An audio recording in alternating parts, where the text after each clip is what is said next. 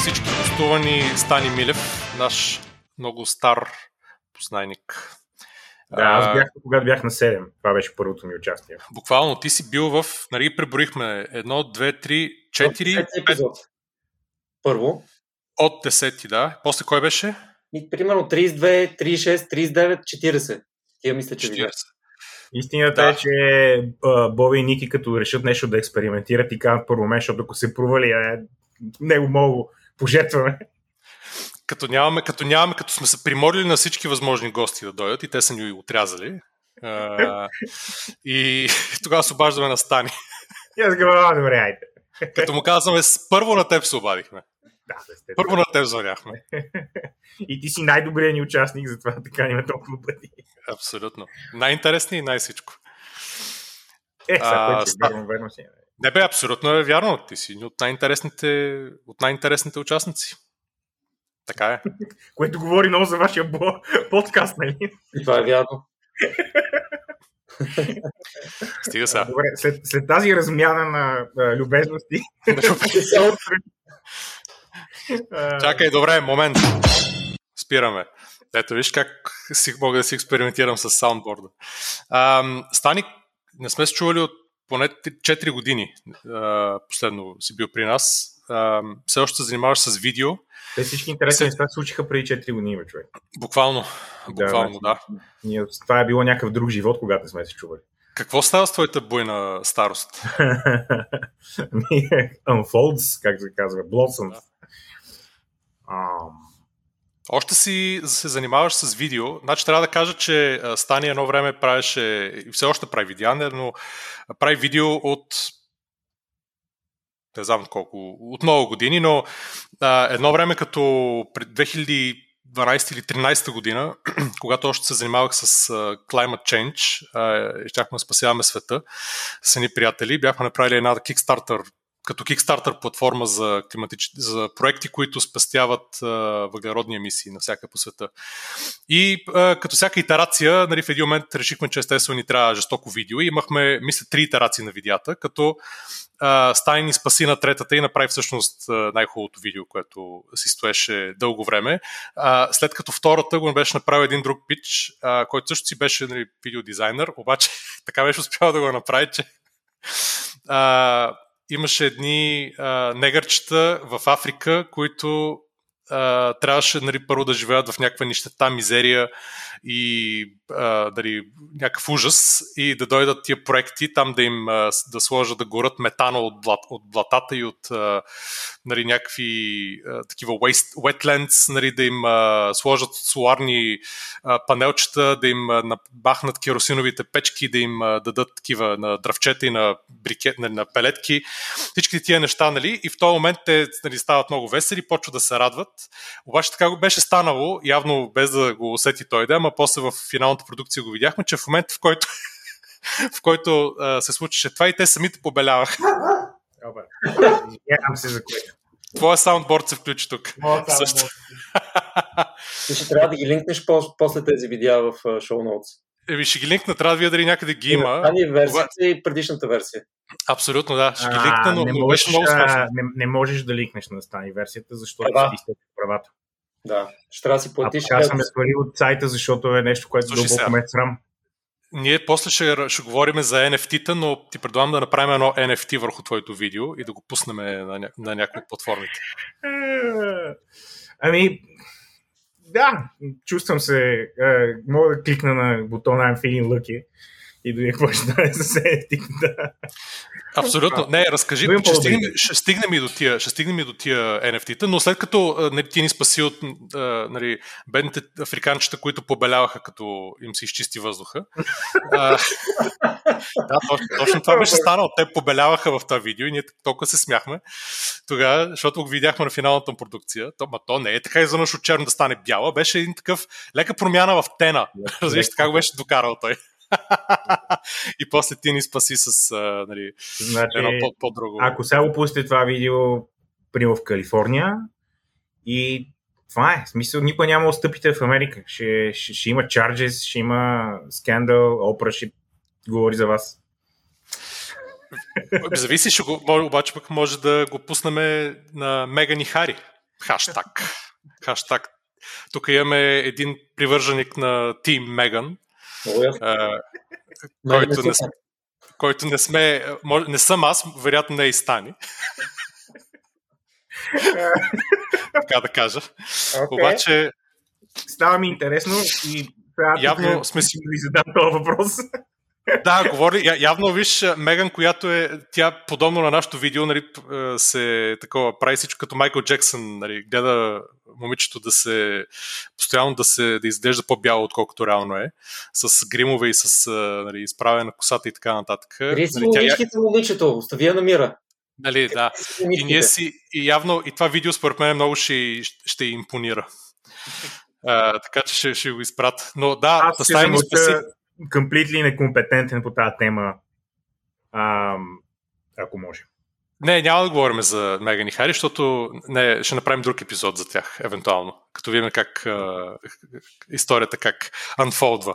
Да, когато и като мине... тръгне с децата на Хари, нали, тогава ще да, има повод да точно, когато го зареже и той се върне а, при семейството. А, не, но... той ще отиде да живее в трейлър парк в, а, в Юта. в, те, в Юта ли? В Остин трябва да отиде. Това е новия, новата Еми, Калифорния. Аз... Може, да. Аз, а, аз си пам по драматичните развръзки, така че нещо такова си представям страната. Но, какво иска да ти кажа за за, да, че и Стайн ни спаси тогава направи едно хубаво видео, което между другото беше озвучено от един а, приятел, Адам, който сега е съсед на J.K. Роулинг, се оказа през две къщи. J.K. Кой си му платил за това видео, бе? Какво прави, какво прави J.K.? Доста, доста пари плати за това видео. На червения телефон, продуцентския, на който звъня, върта с шайбата, е го купихме тогава. Не, на Стани си му платихме. Не, на, на Адам на, за озвучаването не му платихме нищо, защото нямахме пари. Имахме пари само за Стани тогава. Естествено. Аз взех всичките пари. Адам, Адам живее до J.K. Роулинг. Затова а, Адам живее. Стани да. в мазето. значи, а, тук е момента да кажа, че ам, ако а, има някой, който искате да блеймвате за това, че е, спасяването на света от climate change never happened. Това съм аз, защото им взех всичките пари и им остана да свършат работата. Ти етап си правиш, ама имаше някакъв немец, който беше похарчил 1000 евро тогава в нашата платформа, дори без да разбереме как си как я намери изобщо, понеже ние тогава не я рекламирахме, за един проект, който ние си го бяхме направили през един друг, който познат, който едва го познавахме в Южна Африка, който беше фанал някаква махала с едни циганета там в около в Дърбан ли къде беше. И им беше казал, вижте сега, тук има едни пунктове за рециклиране на, на отпадъци, събирайте от улиците каквото намерите, нали, стъкло, железа, харти и така нататък, идвайте, на разделно ги слагайте тук, понеже иначе ги съдат по улиците и ние ще ги караме към тия пунктове, където ги рециклират там разни фирми и ще ви даваме едни ваучери, които а, може да си купувате там Кока-Кола и хляб в магазинчетата. И ние бяхме направили един проект. Тоест, уж, да кажеш, че този човек е прилагал българския модел. Да, Българския в, модел. Да. Българския модел, да. Има много български. Българския модел има за много неща, както знаем. А, но и в българския модел в Южна Африка, като изключим, че а, той е по-известен с това, че всички мафиоти бягат от България в Южна Африка да се крият там понеже не могат да ги върнат. Това е пър, първоначалният български модел в Южна Африка, но втория е за спасяването на света. Това е може по-малко известен, както стана ясно. И в махала, махалата в Дърбан uh, нарича се Trashback този проект.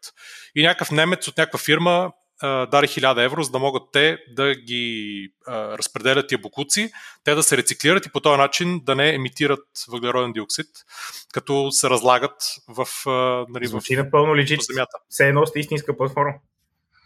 Направо. значи, сега, между другото, като, ми, като си заговорихме за българския модел и ще ви разкажа нещо от преди 4 години. Или 5. Абе, не съм сигурен дали последно сме били преди, 4, преди 4 години, нали, не е било повече, но няма значение. Отдавна беше. А, направихме един филм, а, защото някъде там, след като последно сме се чували, решихме, че няма само да правим анимация, ми искаме да почнем и да снимаме и инвестирахме някакви пари в техника, купихме така снимачна техника и започнахме да снимаме разни неща, което беше напълно аматьорско. Беше си ужасно там в началото, но а, тогава а, намерихме, в, така попаднахме в интернет на един чалендж, който беше а, да направиш филм за 54 часа на тема Climate Change. А, такъв американски някакъв сайт го организираше. И ние да я знам от ентусиазъм, ние сме имали какво да правим, сванахме да, да, да направим този филм с а, е, един приятел Ерик, който американец живее в България. И между другото има страхотен а, а, подкаст, което, което е много интересно, нали, че всъщност най-известният подкаст за българска история всъщност е на американец, който се кефи на българската история повече, колкото българите се кефят на българската история. Anyway, с него направихме а, този филм, той заедно го написахме, той го нарейтна записа гласа и го изпратихме, като идеята на този филм, просто мога да ви пратя линкчето, идеята на този филм беше, че всъщност а, а, решението на Climate Change е българския модел. И какъв е българския модел? Ами, ходихме по места, където вече са си са обезлюдени в България и снимахме как а, някакви дървета и храсти са прораснали през градите и всъщност природата се е върнала.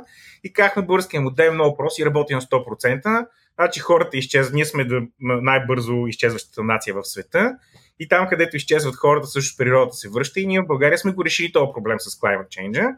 И ако някой друг иска да го реши, това е доста добър начин, нали? като просто се превърнеш в the fastest shrinking nation in the world. И американците много се изкефиха на този филм а, и ни наградиха с много награди за него. Спечелихме там най-добър филм, най-добър рейтинг, най-добър не знам си какво. О, ужасно хитро. Ужасно забравихме, забравихме ги всичките но ходих, ходих тогава есента в, в, в Лос-Анджелис и прожектираха го в такъв Лос-Анджелиски театър, как си го представяте по филмите а, класически. А, вътре а, някакви интервюта, някакви аз ми се почувствах като истински а, продуцент и режисьор а, на истински филм в а, истински Лос-Анджелис. Това не продължи много дълго, смисъл на следващия ден всичко приключи. Нали, както Ама е, имаше ли така, имаше ли с тия буквите, дето да, черно-белите, да, които да, се въртат като такова? Да, имаше. Да. Значи, има а, името на филма отгоре. Съвсем, аз имам някъде снимка на този театър, ама не знам дали ще намеря 100% имам някъде. Съвсем като истинско си беше. Но, но както е редно, а, нали, холивудската слава приключва на следващия ден. Така стана и с нас. А, нали, не спечелихме нещо, кой знае какво, освен нали, гордост и предразсъдъци. обаче, обаче така да. В духа на вашия climate change, е, това беше нашия отговор на, с българския метод. Еми, гледай сега, да, България може да стане... обаче започнаха много интересни събития. А, ага. и аз редно е тук да а, малко да взема думата, защото много не говорим по темата в този подкаст. Говорим за Хари и Меган. Недостатъчно. Недостатъчно. Да, да, повече, повече експожър трябва да има тази, този проблем. Този голям световен проблем. След climate change или преди всъщност. А, но тогава всъщност това разви... така, се случиха много интересни събития. А, благодарение на този филм ам, тогава, между другото, направих първата си гигантска грешка в, в кариерата, мога да кажа, защото обадиха. Този конкурс беше организиран от, ам, а, от Fusion Channel, които бяха най-голямата испано говоряща медия в Америка и по, по тази причина, примерно, трета по големина изобщо в Америка. А, и ми се обадиха двама продуценти и казаха господин Милев, какви са вашите планове от тук нататъка? И аз как не знам, и това е много голяма грешка, защото ти повече не ми се обадиха. Аз имах гигантски планове, просто още не го знаех. да, всъщност, ако някой пробива в видеоиндустрията, когато ам, мастити продуценти те питат какви сте плановете, импровизирай много, в смисъл, фърле неща. А, защото, да, мисля opportunity, както се казва, и то предполагам не е малко. Единственото му успокоение, че мисля, че няколко месеца по-късно ги купиха някакви други нещо там се забатачи нещата и предполагам, че, че всъщност нищо нямаше да излезе anyway. Но а, кое, което започва историята на, на, на, на моята трагедия а, с това, че винаги когато успеем да пробиеме някъде, някой ги купува тия хора и всичко, и всичко приключва. Благодаря на този филм, след това спечелихме един друг проект, който и до ден днешен ми е най- така, да, не, не, че ми е най-любимия, но, е, но е, може би най- се доближава до The Dream Project. А, проектът беше за National Geographic, които искаха да направят едни серии. National Geographic имат един ростър от а, а, учени, фотографи, някакви хора, нали, не екстрим хора, хора, които правят екстрим неща а, в името на science или на арт или нали, с меседж. И това са National Geographic Ambassadors. И това са всякакви хора. Примерно някой качил пет пъти Еверест, друг е хол да снима по средата на военния конфликт еди къде си или правя някакви международни хуманитарни мисии и така нататък. В смисъл, се за такъв ранг хора говорим. И в един момент а, ние печелиме този проект а, с доста тежки така няколко серии пичове, които правиме презентации, нали, концепции и така нататък разработваме. Работим бая бре без пари, за да, за, за да ни вършат проекта и те в един момент решават да ни вършат този проект. Този проект ние трябва да правим серии които всяка серия, те, те са такива веб серии, кратки серии по 5-10 минутки, които да са а, за да фичърват а, някакъв техен а, а, така проминент член, амбасадър, нали, интересен човек от света. Което преведено на български означава, че ние трябва да си вземем нашите партакеши, да отидем на някакво много готино място в света, защото всички тези хора оперират на някакви супер екзотични места. Е, никой не си седи от, в Осло а, отиват и отиваме там и да правим филм за това какво те правят. Да, примерно, ако спасяват джунглата в Амазонка, трябва да отидем в джунглата в Амазонка, ако спасяват китовете в а, Индийския океан, трябва да отидем в Индийския океан. И, и някой плаща за това нещо, всъщност. Което за мен е dream job. Нали. В общи ни, това е, това е. А, и освен това, нали, се срещаш с някакви наистина много, много интересни хора. А, и трябваше да направим три епизода а, което беше, беше, абсолютно скандал, защото ние нямахме почти zero production experience имахме, нали, как се прави някакъв Ай, документален филм правили сме някакви неща, нали? но, но мога да кажа доста аматьорски, нали? на нивото, което би очаквал National Geographic. И другото нещо, нямахме абсолютно никаква идея как се снима навънка, в, примерно, аброд, в различни държави. И понеже живеем в България, в България нищо не е регулирано. Тоест в България сега си фащаш камерата, отиваш, снимаш и всичко е наред. Няма проблем, няма лайсензи, няма пърмити. Никой не те гони за тия неща. И, и ние си мислим, че навсякъде е така. Обаче, като почнахме да робим, се оказа, че изобщо не е така. И се видяхме в някакъв страшен, страшен филм, ама буквално. Просто той, филма, за снимането на филма беше по-интересен според мен, отколкото самия филм. А, но понеже ще ми трябва часове да ви разказвам глупости, които ни случиха, ще спра само на някои отделни от тях. А, като, например, може да си представите как а, м- м- стигаме до там, че ние сме в една пуст, калифорнийска пустиня а, до Солтън Солтън Лейк е едно езеро, което е по средата на пустинята там между Сан Диего и Феникс. Си представете а, и, и е такова мъртво езеро. То е солено, а, едно време се го съсипали, буквално с agriculture и сега там всичко е dead zone. Там някъде мисля, че имаше някакви а, такива Salvation Mountain, примерно, някакви супер такива хипарски знакови места. Супер абстрактен лендскейп. Много абстрактен. Само през цялото време си в а, някакъв филм, ама на, на, на такъв на да я знам, не Дейвид Линч, ами нещо такова, много, много изкакан. Е, и ние съм по средата на една пустиня. А, закопахме си Иван, с който бяхме отишли там, защото излязохме 2 метра от пътя, който пътя е просто нещо, което изглежда като път в пясъка. Нали? Но, е, но, но е път, защото е малко по-тъпкан и е по-твърдо и като излезеш от него и буквално нали, този ван потъна 2 метра в, в, в някакви пясъци. Ам, слънцето почва да се издига, т.е. сутринта примерно е 5 градуса и след още няколко часа ще стане 40. Ам, ние сме ам, ам, с нас има екзекутиви от, от National Geographic. Освен това, ние малко, малко нямаме правилните пърмити, леко. В смисъл, защото там по принцип е, гледаш и тук до един изсъхнал храст в пустинята е една зона и след него се води вече друга парк ерия, където ти трябва други пърмити. Там имате ни рейнджери, нали, които обикарат и, а, и се грижат за това нещата. Отстрел, да, отстрелват да, да, да, да, нахалните режисьори.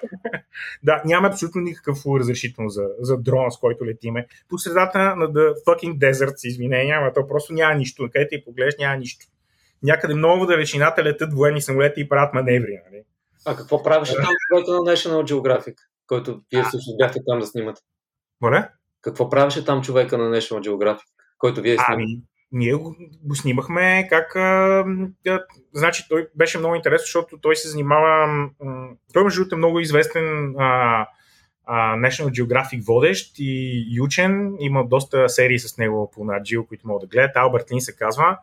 А, специфичното при него е, че е загубил единия си крак, т.е. има така протеза, а, простетикс, който а, обаче това по никакъв начин не го спира. Прави супер крези неща, кара сърф, свири а, инструменти, обикаля света, в джунглите намират някакви неща. Той се занимава с, всъщност, неговото първо така изследване, с което става известен е, че отива да търси гробницата на Чингис хан а, в Монголия. А пък а, в Монголия тази ерия, където е там, където са погребани кралете, е била затворена за чужденци 800 години. Тоест не е имало никакъв шанс да влезеш там.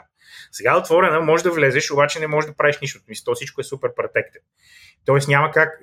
Той трябва да, да направи себе археологически разкопки, но не може да обърне нито един камък. И всичко го правят с едни такива лидари, с сензори, правят 3D модели, сканират под земята. Намериха ли го в крайна сметка? Моля?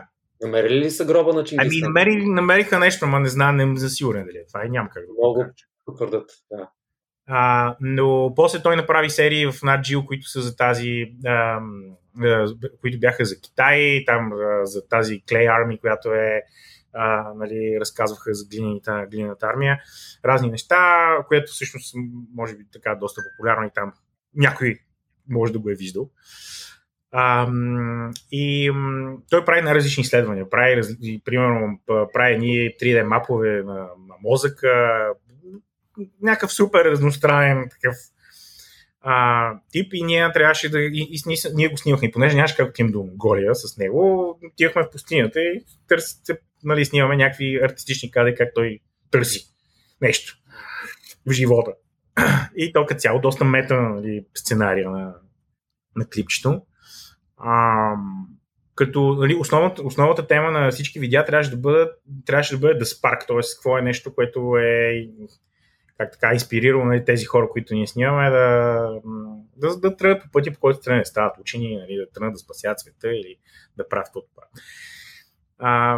С, с, нас, с нас е този човек, над GeoExex, нашите американски продуценти, ние тотално по български сме ги вкарали в някакъв страшен филм.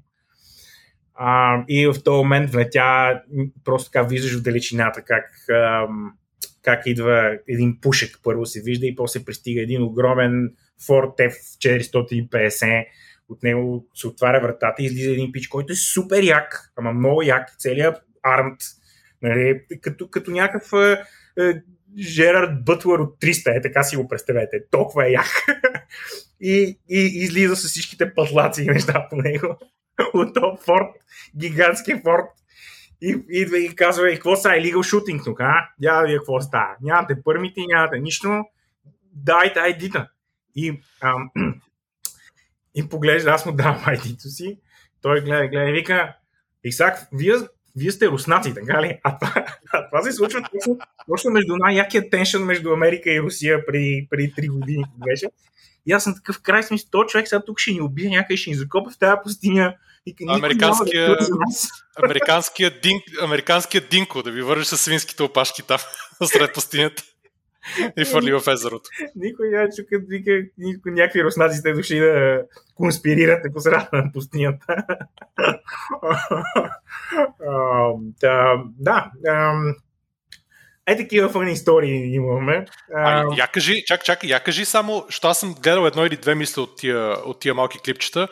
А, имаше едно за един пич, който, този японец, който а, снимаше в нея, ми правеше анализ, такъв спектрален анализ на пирамидите и на какво още. Да, това е най- Беше- най-последното, което направихме миналата година, септември месец.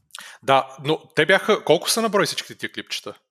А къде могат да ги гледат? Сега да ги сега гледат? кажа, но трябваше да са 10, ма сега ще ти кажа, но не са 10. В този същия ден, в който ни нали, успяваме някакси да се sweet talkнем out of the situation с, а, с рейнджера, а, Наджио екзекутивите, са, боже господи, какво правим за тия българи, това не е истина. А, обаче, обаче нашия човек, ам, Албърт Лин, супер много се кефи. Той е направо умира от кеф, той е в вихара си, защото нищо не върви в план и не е много готино. А, а той, а той е, а, а, а той, той, като штракне с пръсти, те всичките от Наджио нали, щъкат, защото той някакси им, той е важен. И, и той имаше един човек, който всъщност от Наджио, който се като негов тип талант менеджер, така си го представете. Нали. Който също много се кефи, защото другия се кефи. И, и бяхме на, на полюсите. А баш шефката от Наджил е готова да ни уволни на мига, нали, само дето не знае какво прави, ако ни уволни по на пустинята. Няма кой да я върне в Пам Спрингс. Нали. и отиваме да снимаме в един каньон след това, който е примерно там на 10-20 км. Не, нищо в Америка не е на 10-20 км, но примерно 80 км. А, да, да, да. От там, където снимаме, ей там отсреща. И а, правим много готини кадри. Там показваме им кадри, те много се, абсолютно много се кефат, а, всичко е супер.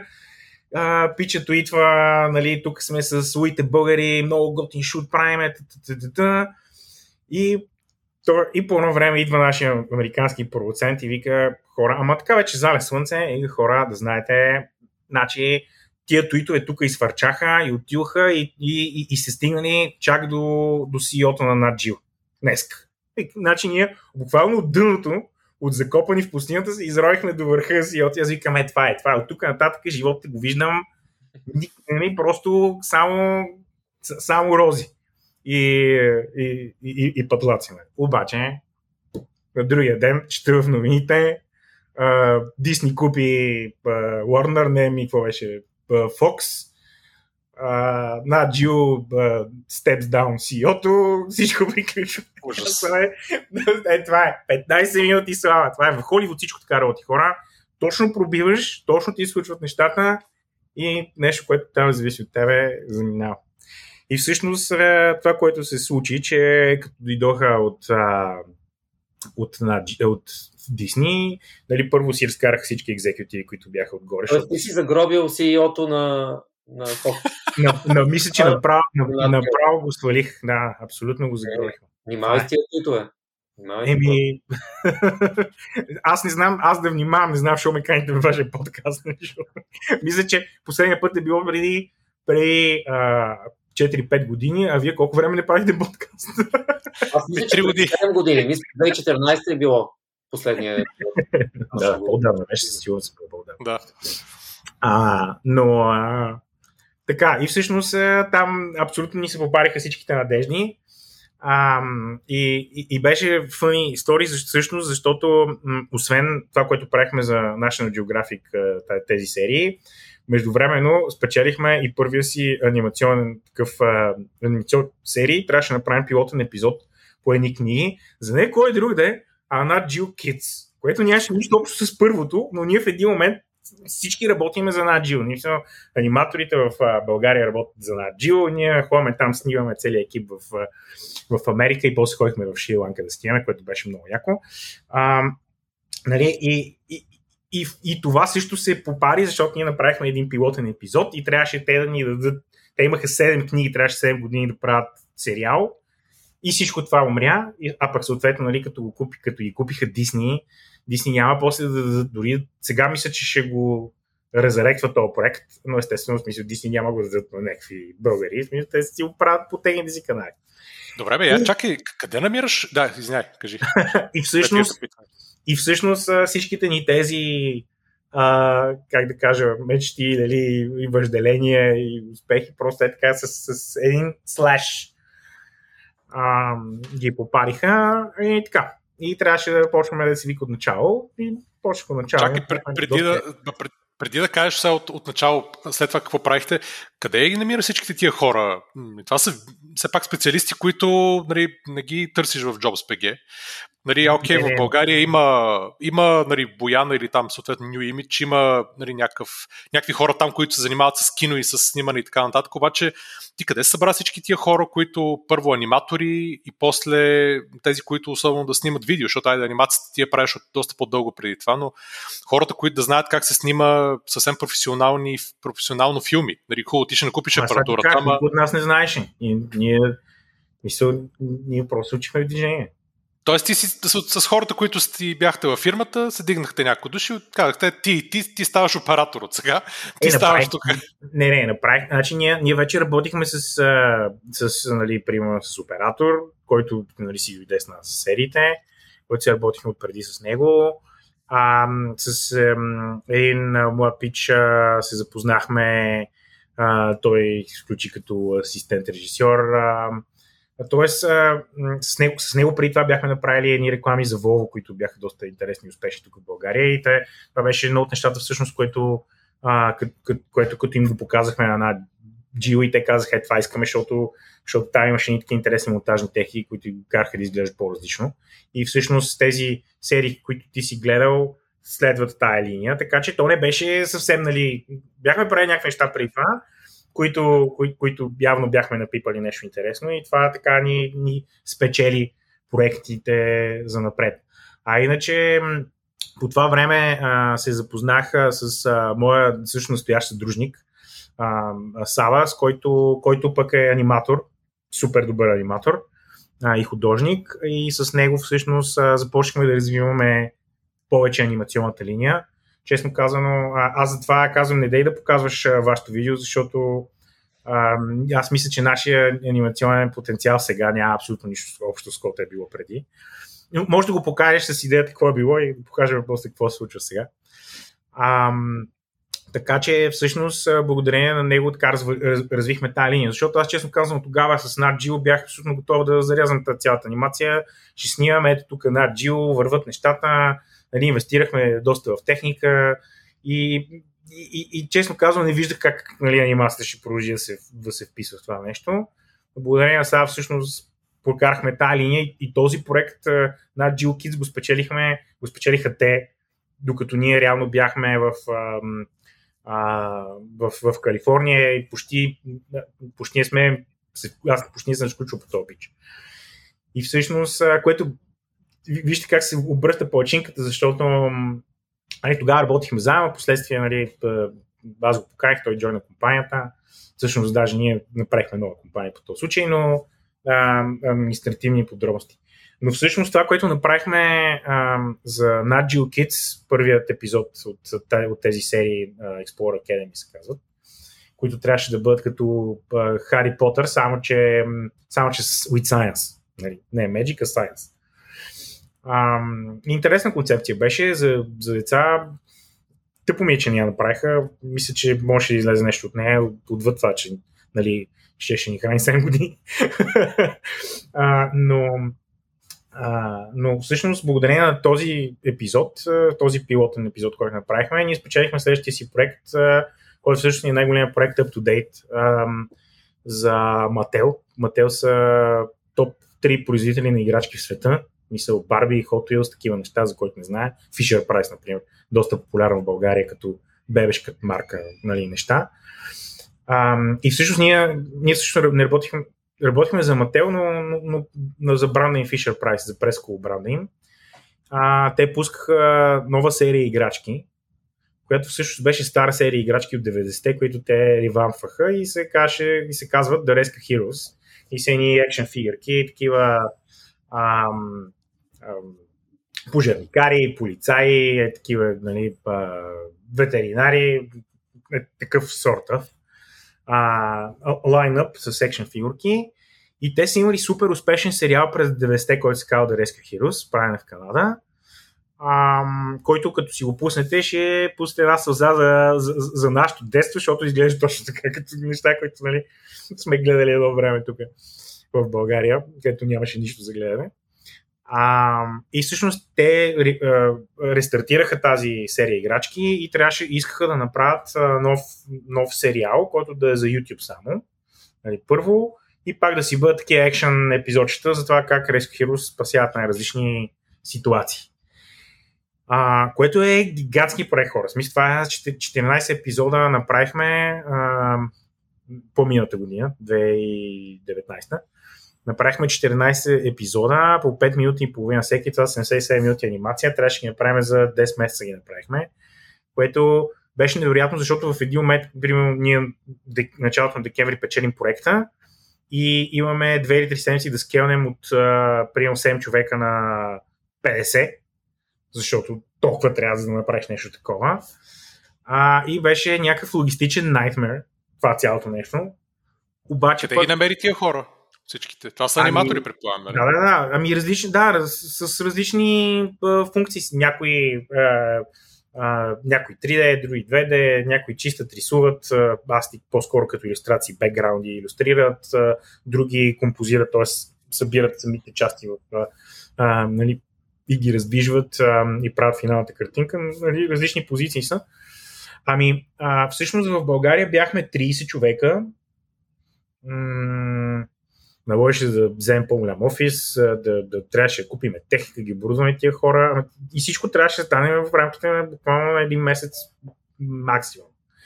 А, за анимацията, понеже нямаше как да, нямаше как да направим. Тоест решихме в крайна сметка да не правиме самото анимиране на героите в България и там, си, и там всъщност аутсорсвахме. И едната фирма, която аутсорсваме, беше в Южна Африка, за да се върна пак. Значи всичко е нагласено в този подкаст, ако, ако имате Абсолютно. Така се навързват нещата, да. да. в, в, в Южна Африка беше едната компания, а другата беше в Полша. И понеже епизодите трябваше да върват много бързо, и, ам, и обикновено, когато правиш такава продукция, епизодите се деливърват накрая. Тоест, ти, ако примерно имаш една година, на 20 декември даваш всичките епизоди. Но тук, понеже беше YouTube, а, а, те искаха, като стане един епизод, да го пуснат буквално веднага, нали, след като е станал. Имахме един скеджул, който просто на всеки след първите три месеца ние трябваше ваня по един епизод, по два епизода всеки месец трябваше ваня. А, което не мога да си го представите каква разправия, защото а, само а, само това да минеш през един епизод 5 минути по анимация, да намериш всичките бъгове, което нещо се чупи, не, изглежда както трябва, а, има черна линия отдолу, нещо изчезва и премигва някъде. Смисъл, само това, нали, колко време отнема а, и, и всяко едно разместване па, води до всякакви други разместванки, като аудио, музика и така нататък. Трябваше да каснеме voice-over и това беше много интересно, защото всичките Rescue Hero всъщност имаха бекграунди такива в, от различни държави.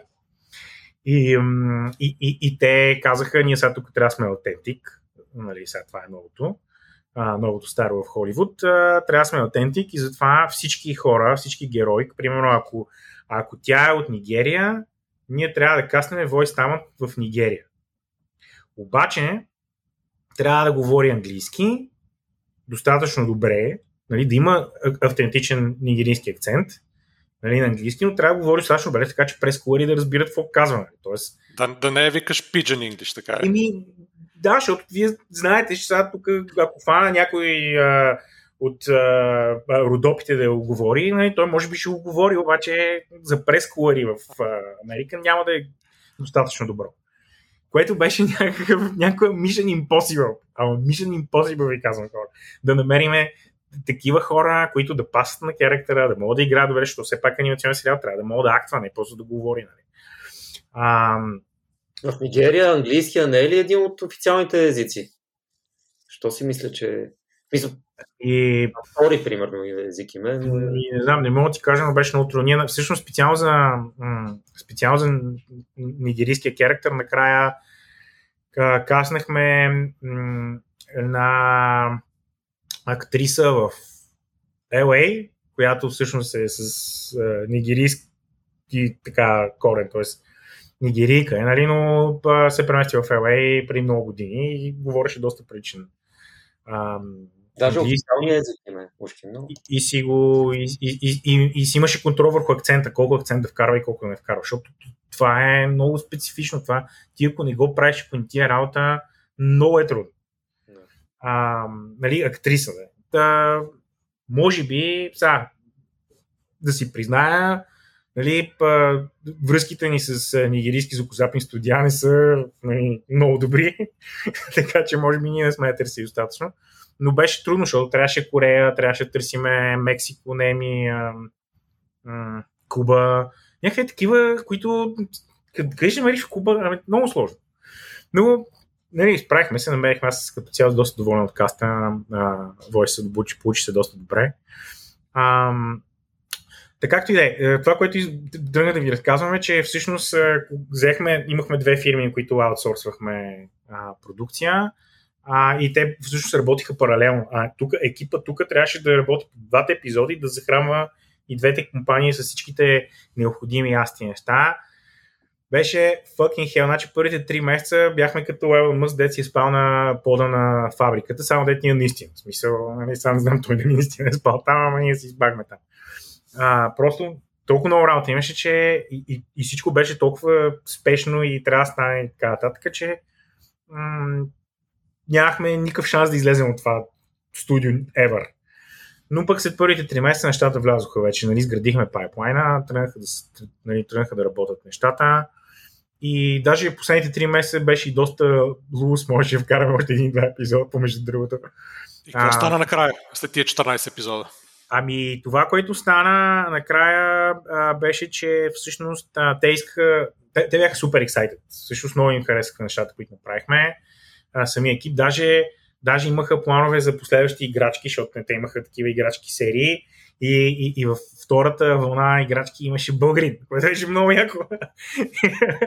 имаше такъв... Как, е, какъв е бил българина?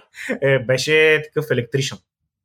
Значи, е, беше Алекс Tricity или нещо такова се казваше и беше, беше с България на Origin. И, и ние супер много си скефим, защото те го бяхме прави заради нас. Нали. това. И, трябваше да правим втори епизод, втори, втори епизод, трябваше да правим втори сезон. А, всъщност те толкова си скефиха, ние оригинал трябваше да правим 12 и те толкова си скефиха, че ни поръчаха още два след това. И трябваше да направим втори е, сезон, но апарентли продажите ни вървяха добре на тези играчки и а, така и никога не получиха Greenlit за, за, за следващия сезон като бюджет. Нали? А, гледаше ли се? Как, как беше... Самите филмчета бяха ли достатъчно популярни? Ами, в YouTube, в YouTube имат към, общо сумарно имат към 20 милиона гледания. Не мога да преценя. Не... А много ли е? Малко ли е? Еми, по примерно 2-3 на 2-3 милиона на клипче. А... Не, не, ми, не ми звучи твърде малко. Not terrible, not great, как така. Да, да. Както се казва. million, not great, not а, и, в, от гледна точка на това, че ам, може би като кост не им се, т.е. Нали, цената на това производител на такова клипче върси с 2 милиона не им, не им се връзва, но ам, Добре, да чакай сега. Да. Според мен продажите са тези, които, които и, нали, са преопределени нещата. Да, бе, съгласен съм, ама ето виж, ако вземеш нали, другите, които започнаха тип Пепа Пик, там по Патрол и така нататък, нали, които реално са много популярни филмчетата, и станаха, нали, не знам си колко сезони с не знам си колко епизодчета, нали, които всички деца на света гледат. Там, естествено, продават играчки, ама като последствие. I had my fair share of it. Yeah. Да, да, е като всеки, да, естествено. Тук съм пълни с шош. Шош и, шош и пики, папа пики. Ами да, да, обаче... Може ли да стане обратното е въпроса? Може да стане обратното и то да. става обратното, но ам, но въпросът тук е, може би, е в инвестмента, който трябва да се направи. Те някакси, според мен, се надяваха, че ще им се получи по-ефтино, отколкото може да стане. Защото има предвид, че Paw Patrol и Peppa the Pig са неща, които са правени за бродкаст. Те са тръгнали по телевизиите, нали, достигнали са до децата, пушнати от машините на Nickelodeon, Cartoon Network и така нататък. И всъщност, ам, и всъщност те са имали огромна аудитория и ти вече веднъж като имаш огромна аудитория е много по-лесно да им продаш каквото си искаш. Но, а, но в YouTube е много трудно, защото а, защ, защото все пак имаш много нойс и ти също се къмпитваш и с тези, които имат някакви а, YouTube а, програми. И истината е, че ако те искаха нещата да им станат толкова бик, колкото са били преди през 90-те или колкото са по-патру, защото реално Rescue Heroes а, а, е такъв call property, което е измислено да стъпи в територията на, на, на Paw Patrol. Нали. Имаш а, някакви героите, които рескиват някакви ситуации. Един е такъв firefighter, другия е полисмен, нали, т.е. някакви такива. А, т.е. това е правилно за да краде дял от Paw Patrol, обаче нямаше този експожър и все пак за да излезеш в бродкаст си е съвсем друг филм.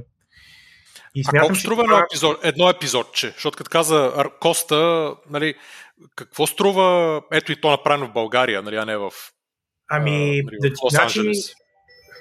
Извинявай. 5 минути един. 5 минути епизод, че примерно да направиш от този от то, от то ранг.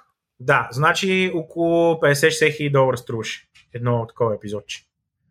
Като мога да кажа, че аз не мисля, че някой мога да направи по-ефтин от нас. В смисъл, ние направихме чудеса от храбро, за да оптимизираме пайплайна, за да, за да можем да слезем на, то, на тази цена. И ам, сега вече, примерно, като знаем как го правим, бихме могли да го свалим с още 10 или 15%, ама максимум. Защото ти имаш адски много moving particles. Тоест, а, нали, имаш voice-over таланти, имаш права, имаш музики, имаш неща, които ти в момента, който ги сложиш, няма, няма къде да отидеш от там. Да. А, така че аз мятам, че, че, че м- сега, например, а, понеже моето, нали, ние сме така след uh, Rescue Heroes започваме да ходим по разни media markets по света. В, uh, има един в голям в, uh, във Франция, всъщност са два големи. Един е в Кан, другия е в Фанеси. Uh, в Америка има един много голям, който е само за деца, Kids Case в Майами, всяка година в феврал. Почваме да обикаляме по тия места и всъщност да срещаме с индустрията, с хората, които правят този продъкшн нали, продюсват Paw Patrol, нали, срещали сме се с всички смисъл. Не, айде не сме се срещали с всички, но а, срещахме се с един от продуцентите на Patrol, то даже той ни потърси. Той ни извъни и казва, вие пише, това сте го правили, аз тук съм правил Paw Patrol, дайте си ви. Ам, с продуцентите на Shrek сме се срещали от DreamWorks, кращахме едно парти DreamWorks на Sony uninvited. така се правило, да знаете. Български, българския модел. Български модел, модел в, да, в партията в LA, да. Българския модел, да. Крашваш партия uninvited и за да не се усъмни никой, ставаш център на внимание, нали, с някаква голяма простия. Като, например, да, се мога да изпиеш. Абсолютно, това е българския модел. Та, а, та всъщност се среща, почваме да срещаме с тези хора, почваме да разбираме как работи индустрията, защото ние, м- нали, голям, от една страна много хубаво, но от друга страна и като проклятие малко, в момента в който вземеш един такъв проект и от 7 станеш 50, а, е това, че първо виждаш а, нали, виждаш какво мога да бъде. You have the taste of things. Тоест много ти е трудно след това да се върши на другото, каквото е било. А, второ, м- ти много бързо прескачаш някакви органични крачки, които трябва да направиш като, като, като компания. И, а, и всъщност, а, когато това свърши, ние бяхме devastated, защото трябваше, какво трябваше да направим? Трябваше да се хората, трябваше да си смалим офиса, нали, тръгнахме да търсим някакви неща, обаче ти не можеш да направиш биздев за 3 или за 6 месеца в този, в този бизнес. Но като всяка една голяма индустрия, където проектите са от размера на милиони, нали, биздев се прави с години, смисъл, ма години. А като сложиш това, че сме от България, служи по две нали, на цялото нещо, защото всички са такива България. А, форма България. Ами, вие какво правите в България? Аз никога не съм чул нещо да е в България, което е вярно, защото нищо не се прави в България. Мисля, в България animation индустрито е non-existent. Ние сме ние имаме една организация, която е Асоциация на бързи анимационни продуценти, сме 12 човека вътре, като тия 12 човека предимно сме one man шоута, т.е. Нали, това не е това не са студия да седат примерно 100, 200 или 300 човека за тебе. Ти отиваш и се срещаш, аз, аз ти ми срещам с един пич, който има 300 човека студио в Малайзия и той примерно е правил е, тия 5 сериала. И, и той примерно ходи в Америка, а, той живее в Америка, нали, говори си с всички продюсери там, и кара бизнес в Малайзия, защото е по-ефтино да го произвежда там. Ама той има 300 човека. Ако при мене дойде един а, продуцент и ми каже, ще ти дам, да знам, 25 епизода да направиш по 11 минути, т.е. 200 минути анимация и трябва да направиш тази година, аз физически не мога да произведа в България. Няма никакъв шанс да го направя това нещо. И съответно затова никой не идва. А да не говорим, че те дори да ми ги дадат, нали, това, което го научихме последствие, ние тук нямаме, понеже не се прави нищо такова, в България няма подготвени кадри. Хората не знаят как се прави. Ние буквално трябваше да го измисляме from scratch отново. Тоест, една такава индустрия в България, аз смятам, че това не е само тази индустрия, но нали, при нея много иллюстративно изглеждат нещата, а, показва, че ние не сме мачури нап, защото, защото нямаме експертизата. Тоест, много сме надъхани, но влезеш и в този бизнес да го правиш, трябва да си готов, че всичко, абсолютно всичко започваш да го учиш от нулата и трябва да си много fast learner, защото на никой не му пука, че ти в България не, не знаеш какво правиш. Има една камара народ от България на изток, които са, са доста подготвени. И не като quality, ами по-скоро като нали, начин на работа и като синхронизиране на пайплайните, защото всъщност това, което търсят всички големи студия, които продюсват, е как да пълнат 100 човека в, към тяхната система, те да свършат там черната работа или каквото има да се свърши, нали, и след това да ги напълнят, когато не им трябва. Това е начин по който работи. Това е, това е добър сегвей към, към това, което си говорихме с теб тук преди известно време, че так, сега реално... Извинявай, много добър сегвей, обаче какво стана в крайна сметка? Скелнахте ли даун? Какво направихте? Е, скелнахте защото после е COVID. Така ли? После COVID happened. Ага. И ам, не, не скемахме веднага даун, защото успяхме да осигурим още един проект. Ам, с който, който беше още едно, едно сериалче, а, пак такова веб сериалче за една гейминг компания, м- който много ме изкефи как се получи между, защото е много нърди, такъв 16-бит аркейд графика от, едно, от, от нашето време, а, където трябваше, където, където просто съхме керактерите от играта трябваше да, да, да обикалят в а, такива ретро игри с много такива камелта и а, за, коя гейм, за коя гейм компания е това? А, Seriously, финландска гейминг компания, която правят една casual mobile game, която се казва Best Fins и е някаква скромна там с 90 милиона юзера. Нещо такова. Нали? смисъл, нещо като Candy Crush си представете. Крайна. Um, там, си даун, сега пак сме си 8 човека, а, защото ам, комбинацията между това, ама, просто бяхме on the, on the tip вид, но нали, не ни стигна време и не ни стигна вероятно и познания, за да продължим нататък. А, и бяхме близо да затворим някои сделки, но те се провалиха. Просто, просто дойде COVID и това, което стана, че първо цялата индустрия, и което е много странно, защото тази индустрия би имала логика да бъде по-технически напреднала, обаче се оказа, че тотално не е така. Цялата индустрия спря да, ход, да се вижда и да комуникира. Защото всички, целият бизнес се случваше на тези три ивента, маркет, а, такива media markets, където всички екзекутиви идват една седмица, знаят, че са дошли там за тази работа и ти можеш да ги хванеш да си говориш с тях. През цялото останало време тия хора са, те отговарят на имейли, отговарят на телефони, имат 15 асистента, никакъв шанс да стигнеш до тях, ама никакъв шанс. И, и това също беше един шанс да си говориш с тях. Ние точно бяхме почнали да си говорим с някой от тях. Искаме си, можем да си говорим и с другите. И изведнъж това секна. И когато това секна, това, което се случи, че всъщност всичките а, започнали relationships, разговори продължиха и се, и се развиха, но такива, които бяха в early stage, просто умряха, защото хората си казаха, добре, ние сега трябва да оперираме в този environment, ще се държим на това, което е сейф, ще си говорим с хората, които познават. А също време, но има страхотен бум в, в, в, в контента, който се драйва от Disney+, от, от Netflix, и, се, и има не, такова, unprecedented, просто има uh, early development stages projects, най-различни неща се пишат, пичват някакво чудо на чудесата е в момента. Те се казва най-хубавото време да влезеш в бизнес.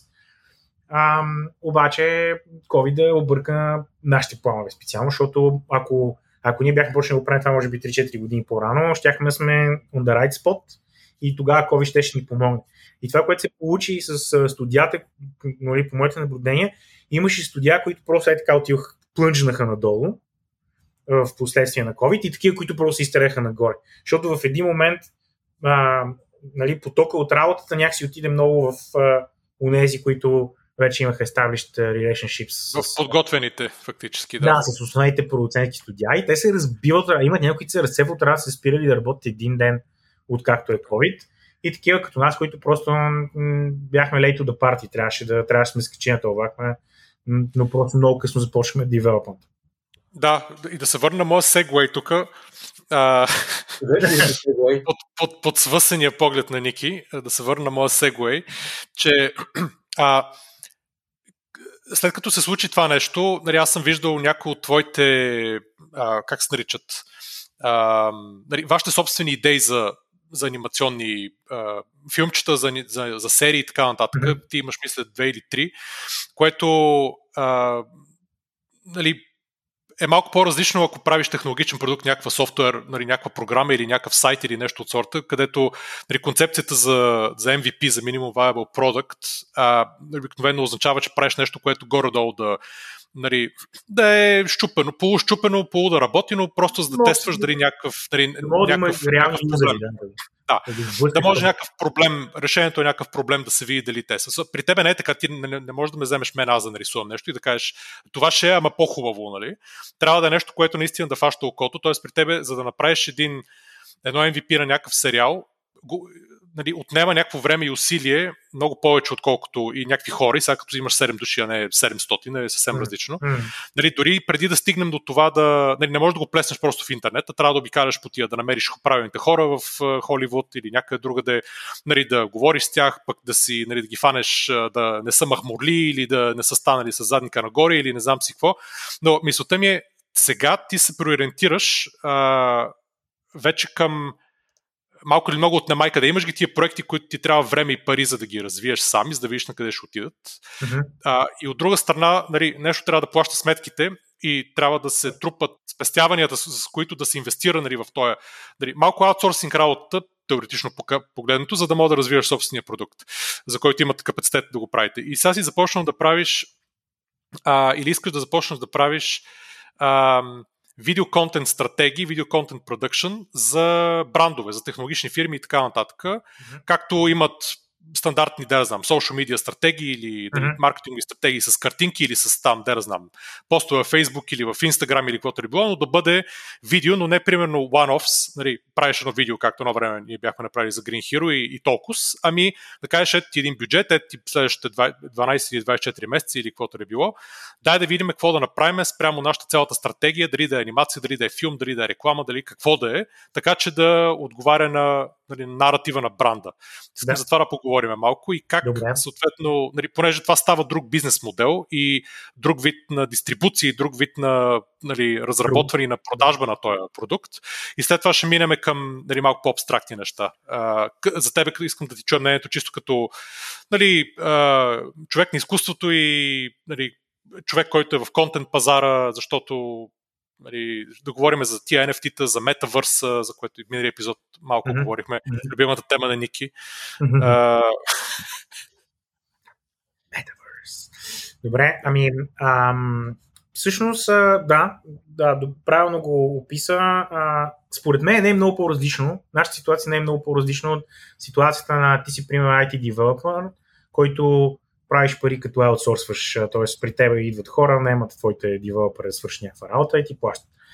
И обаче you're dreaming of your own product, нали? Т.е. искаш да направиш твой да. собствен продукт, защото знаеш, че ако брижнеш този геп, тогава играта е съвсем друга. А, то също нещо и при нас, защото ние правиме, а, реално си продаваме времето а, за пари, а, нали, billable hour и това е нашия кеп, смисъл, ние или може да си дигнем цената на billable hour или а, и трябва да си измислим как за един час да правим повече работа, което никога не е добра стратегия. Тоест, ние имаме доста ясен а, и доста нисък кеп на това какви приходи можем да имаме. А, от друга страна, нали, никога не мога да, да, да девелопваме един продукт, така че мисля наистина да влезеш в дълбочина и да почнеш да правиш нещата. Примерно това, което а, нали, първият голям Revelation беше, за мен беше с Rescue Hero, защото когато видях какво да работиш в, в, върху продукт в продължение една година, само върху това, нищо друго, нали, много ми харесва това чувство, защото ти първо не си, не си, не си постоянно дистракнат с, с това, какво се случва наоколо, с нови неща, нови хора. Ти изграждаш си relationship с хората, с които работиш и, uh, и всъщност вече започваш да итерираш и да влизаш по вертикала в, uh, um, в, в, този бизнес процес. И това, което се случи, че от това първите 3 месеца да спим на пода, до това следващите последните 3 месеца да можеш изобщо да не стъпваме в студиото и нещата да върват, um, е показателно за това колко много оптимизация и колко много нали, колко различно може да, да, да бъде бизнеса, когато имаш такова развитие по вертикал.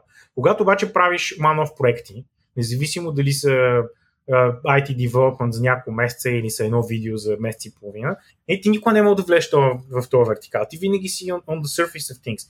И освен това, когато правиш това one-off видео, ти най-вероятно имаш още 4 или 5 в пайплайна, които предоговаряш, в препродукция са, завършваш ги, нали, за да може винаги пайплайнът да бъде ам, така, нали, така доволно пълен, за да можеш всъщност да имаш и а, някакви нормални predictable приходи.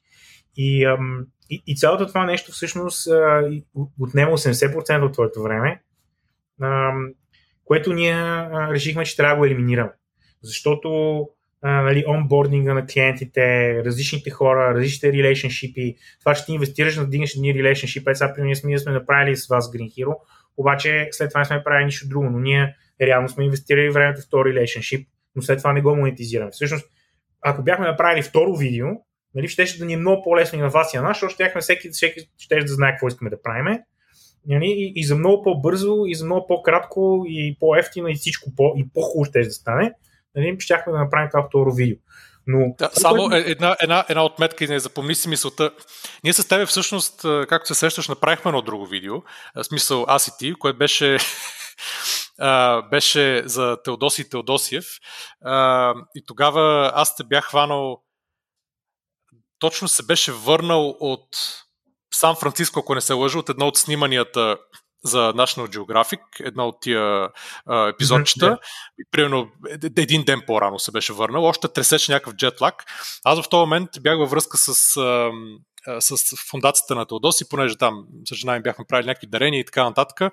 И бях се запалил по идеята, че този човек трябва да има повече чуваемост. Mm-hmm. Това беше кога преди няколко години беше това нещо. И тогава тя ми беше казала, че той има, ще ходи в някаква гимназия да говори пред ученици. И аз викам ми, може ли да отидем да го снимаме този човек? И тя каза ми, да, евентуално ако директора там няма нищо напротив. И аз нали, мисля, че ти бях, бяхме говорили с тебе и, и ти бях казал, бе, имаш ли случайно Бях ти звънал, какво правиш? Здрасти, имаш ли случайно време да отидеш утре за час и нещо в тази гимназия? А, имаш ли камера да, да го запишем този човек и после ще го да, да видим какво ще стане. И ти мисля, че такъв по, наполовина джетлагнат беше се нали, закарал до, до, до тази гимназия. Беше... някаква част от лекцията, бе, беше голям, голям срам. Да. Да, но не, въпросът беше, че а, нали, с тебе така много адхок искахме да го, го бяхме направили. Това и после си говорихме нали, дали има смисъл за някой като него, нали, бяхте разпитвали един път а, по телефона, нали, дали има смисъл или колко би струвало, ако човек се хване да направи някакъв, някакъв филм, ама нали, не просто интервю, ами някакъв филм от сорта на тези, които ти, ти правиш, нали, обаче такъв нали, технологично енхенснат с а, ефекти с какво ли не, т.е. ако говори за нали, физика или химия, нали, да фърчат атоми, нали, някакви вселени да, отзад пред него, да е интересно. Да, говори за да е интересно, да. И да го направим и колко би струвало и ти беше някаква, казва някаква цена и мисля, че сменихме темата тогава, ми беше казал колко би струвало, примерно, да си направим такова, нали, за да може да видим дали на Запад, ако е се преведе на английски, може да е интересно за някакви хора, защото той наистина такава и нали, иконична фигура икона в България, обаче извън България, вероятно, освен от неговите ученици, които са извън България, е по-малко известен, но такова нещо би било супер нали, и за него, и за може би и други хора, които са така неоткрити, неоткрити диаманти в, в България в различни сфери. Но нали, ако трябва да спенднеш, нали, да похарчиш 100 000 долари или евро за да се направи това нещо като хората, един такъв епизод от, примерно, какво беше казал ти, 20 минути, 30 минути, час, не да знам, нещо си. А, нали, че и повече, а, трудно излиза сметката. Да, така това, това исках да го вметна, но... А... Сериозни инвестиции. Е, трябваше да търсиш инвеститори за това нещо, защото е ясно, че няма вие да, Маш... да извадите тези пари. Еми, точно това си говорихме тогава, че инвеститори, то по-скоро бие на чарите това нещо. В смисъл, дайте пари за да го направиме, което е винаги е много тъп начин да подходиш към, към някакво такова начинание, нали, да събираш пари от фондове или от... Нали, ти Станин беше разправил тогава, че а, нали, има а, нали, и, а, има, да знам, тук някакви фондове в България, които могат да ти дадат някакъв грант, нещо такова, но това със сигурност не е най-добрият начин. Едното е чарите и другото е тип спонсоршип. Нали? Еми да, тип спонсоршип е другия вид, който може да се направи теоретично, ама не знам, Стани може да каже, ти вероятно ами, си по-запознат с това нещо. Трудно е, защото м- има два начина да направиш такъв филм. Нали? Единият вариант е да се фаваме на мускули, защото сме големи ентусиасти и да загробиме хикс хиляда часа от uh, нашето време и да го сглобиме, което, за съжаление, има някакъв лимит, какво може да се получи. Нали, защото да,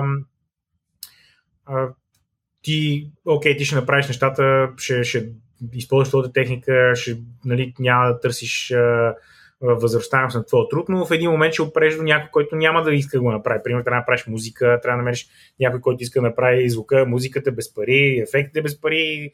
Една камара народ трябва да работи без пари, което, а, което си е не е невъзможно, нали, но, е, но е доста трудно а, като, а, като организация и като цяло е обикновено крайният резултат е компромисен. Той не може да е много готин, защото нали, не се прави професионално. Другия вариант е да инвестираш пари, обаче това струва много пари да го направиш. Инвестирайки пари, ти искаш а, след това един, какъв е вариантът да си, да си ги върнеш.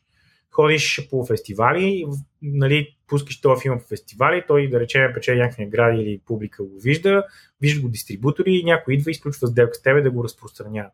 Например, има няколко документални филма, български правени, които са между другото хубави, които се въртат по HBO. Тази компания, която а, произвежда документални филми в България. Те събират пари по европейски проекти, тук кандидатства за, за, за финансиране в НФЦ, нали, отделно някакви а, нали, дарения, спонсори и така нататък. След това отиват, продават ги на HBO и така си възвършат нещата и си плащат а, тези, а, нали, тези разходи, а, което си е някакъв бизнес модел. За съжаление, при ние нямаме това, това за нас е тера инкогнита. Ние, примерно, първо трябва да почнем да, да, да, да развиваме някакво умение в това да навигираш а, примерно европейски средства, НФЦ и така нататък, как това нещо може да бъде комбинирано и да, а, и да финансираш подобни продукции. Сега, в Европа така се финансират продукции. В Европа това е начина. А, измисляш нещо, какво искаш да правиш, дали ще е анимационен сериал, дали ще е документален. Ам, намираш си копродуценти в различни държави, кандидатствате заедно всеки от вас отделно в вашата собствена държава за съответните нали, филмови субсидии, които предлага държавата. А, и заедно в а, европейски, нали, в Брюксел, където има Creative Media Europe, нали, има доста пари, които се разпределят за производство на такива между нали, държавите членки и неща и, и някакъв геп може да се, се покрие с правит финансиране и след това го продаваш а, с, главно естествено вътре в вашите държави и за Европа, ако можеш някъде в Штатите, така се финансира. Това е европейския модел, американския модел и канадския модел е всичко е частни инвестиции. Големите продуценти студия дават парите, а, взимат правата и след това разпространяват. Което обикновено означава много повече пари, но и доста по-ограничено това, кой ги получава, защото нали, не си представяте, че Warner Bros. горят от желание да дойдат и за 5 милиона нали, българи, за да видят какво ще стане. А, така че, а, така че там, там пък нали, чисто политикал гейм е много по-сериозен по, по различни аспекти. Проблемът на нас е, че ние като, в смисъл на, на, като българи, проблемът е, че нямаме почти никакъв достъп до западния модел, до Америка, до Канада. А, те са те буквално са оформили едни такива клики лобита, които са а, Канада, Ирландия, а, Франция и, а, и Америка и, и а, Корея и Япония, разбира се, по една друга линия. И това са държавите, това са хълвете, които произвеждат 98% на анимационния контент в, а, в света. А, та, за нас е много трудно, бидейки от тук, от София, да направим каквото и да било. Нали? Ако, примерно, аз имам сериозни намерения за нашия анимационен бизнес, първата ми работа, която трябва да направя, е си стегна куфарите от тя живее или в Лос Анджелес, или в Ванкувър. А, и, да, и всеки ден да се опитвам да пия бира или игра голф с правилните хора, докато най-накрая всъщност те не почнат да пращат някакъв бизнес към нас. Това е единствения начин, по който това може да стане. Другия вариант е да почнем да, да брейквам в а, европейските схеми, да пиша проекти, да събирам грантове. Това звучи е... някакъв, да, ми... ужасно. Много европейски, европейски модел. Да, да, това, са, това е, е, е, е, реално това са вариантите, нали, защото да. а, или другия вариант е да удара нещо от тотото и да го инвестирам в анимационен проект. Това, е, това са вариантите. Не, и ти си прав, то за, то за това те, те не са и, те не могат и да скалират фактически по този начин. Е, нали, ти да седиш колко бири мога да изпиеш или гол да изиграеш всеки ден и да чакаш случайността да те, да те удари по главата. Нали, не, че не може да стане, ама нали, това ти е бизнес модел е трудно. Нали, същото и с грантове и така нататък, защото нали, те са много сладки и ти не си единствения, който се е сетил. Нали, има много търта и деца вика от всякъде. И затова всъщност бизнесът се разпределя по един такъв начин. Ако ти искаш ако ти си креатор, примерно ако ние сега с теб искаме да направим филм за Теодоси, а, ние ставаме креатори. И сега ние, сме, ние не правим бизнес с студио. Това не е нашия бизнес. Обикновено това се, обикновено, примерно, ние сме режисьори или ако сме някакви продуценти, сме one man show и всъщност ние работиме това, отиваме, примерно, при, I don't know, Geo, примерно, ето сега ние, да речеме, си говорим с uh, uh, Head of Original Production на Nat Geo Asia, които са ни големи фенове, те казват, дайте ни идеи за неща. А, но когато ви ни дадете идеи за, примерно, сериал, който да направим за Nat или за онлайн, каквото и да е, нали, ние искаме да го продюсваме в Asia. Ние няма ви го ден вие го продюсите в България, защото ние сме Nat Geo Asia и най-малко някой ще ни пита защо го продюс, не го продюсваме в Asia. А, така че, но вие може да бъдете креатори, може да дойдете да станете режисьори, може, нали, може да хванете някаква част от тази работа. Нали? Но, но, но ние ви тритваме като креатори. Ако вие сте продуценти, сте студия, тогава бизнес е друг. Тогава бизнес е, ти си имаш 300 човека, рентваш си ги, вкарваш продукции, изваждаш продукции а, и това е твой бизнес. А, но нали, рядко тези двете се комбинират и то само когато вече студиото ти е толкова голямо и има толкова много финансов ресурс, че ти можеш да си кажеш сега ние ще инвестираме примерно всяка година по 200 000 евро в девелопата на различни, различни идеи, примерно ще девелопваме по 6-7 идеи на година, някой ще обикаля да ги селва, то ще имаме отделен BizDev юнит, който занимава само това нещо.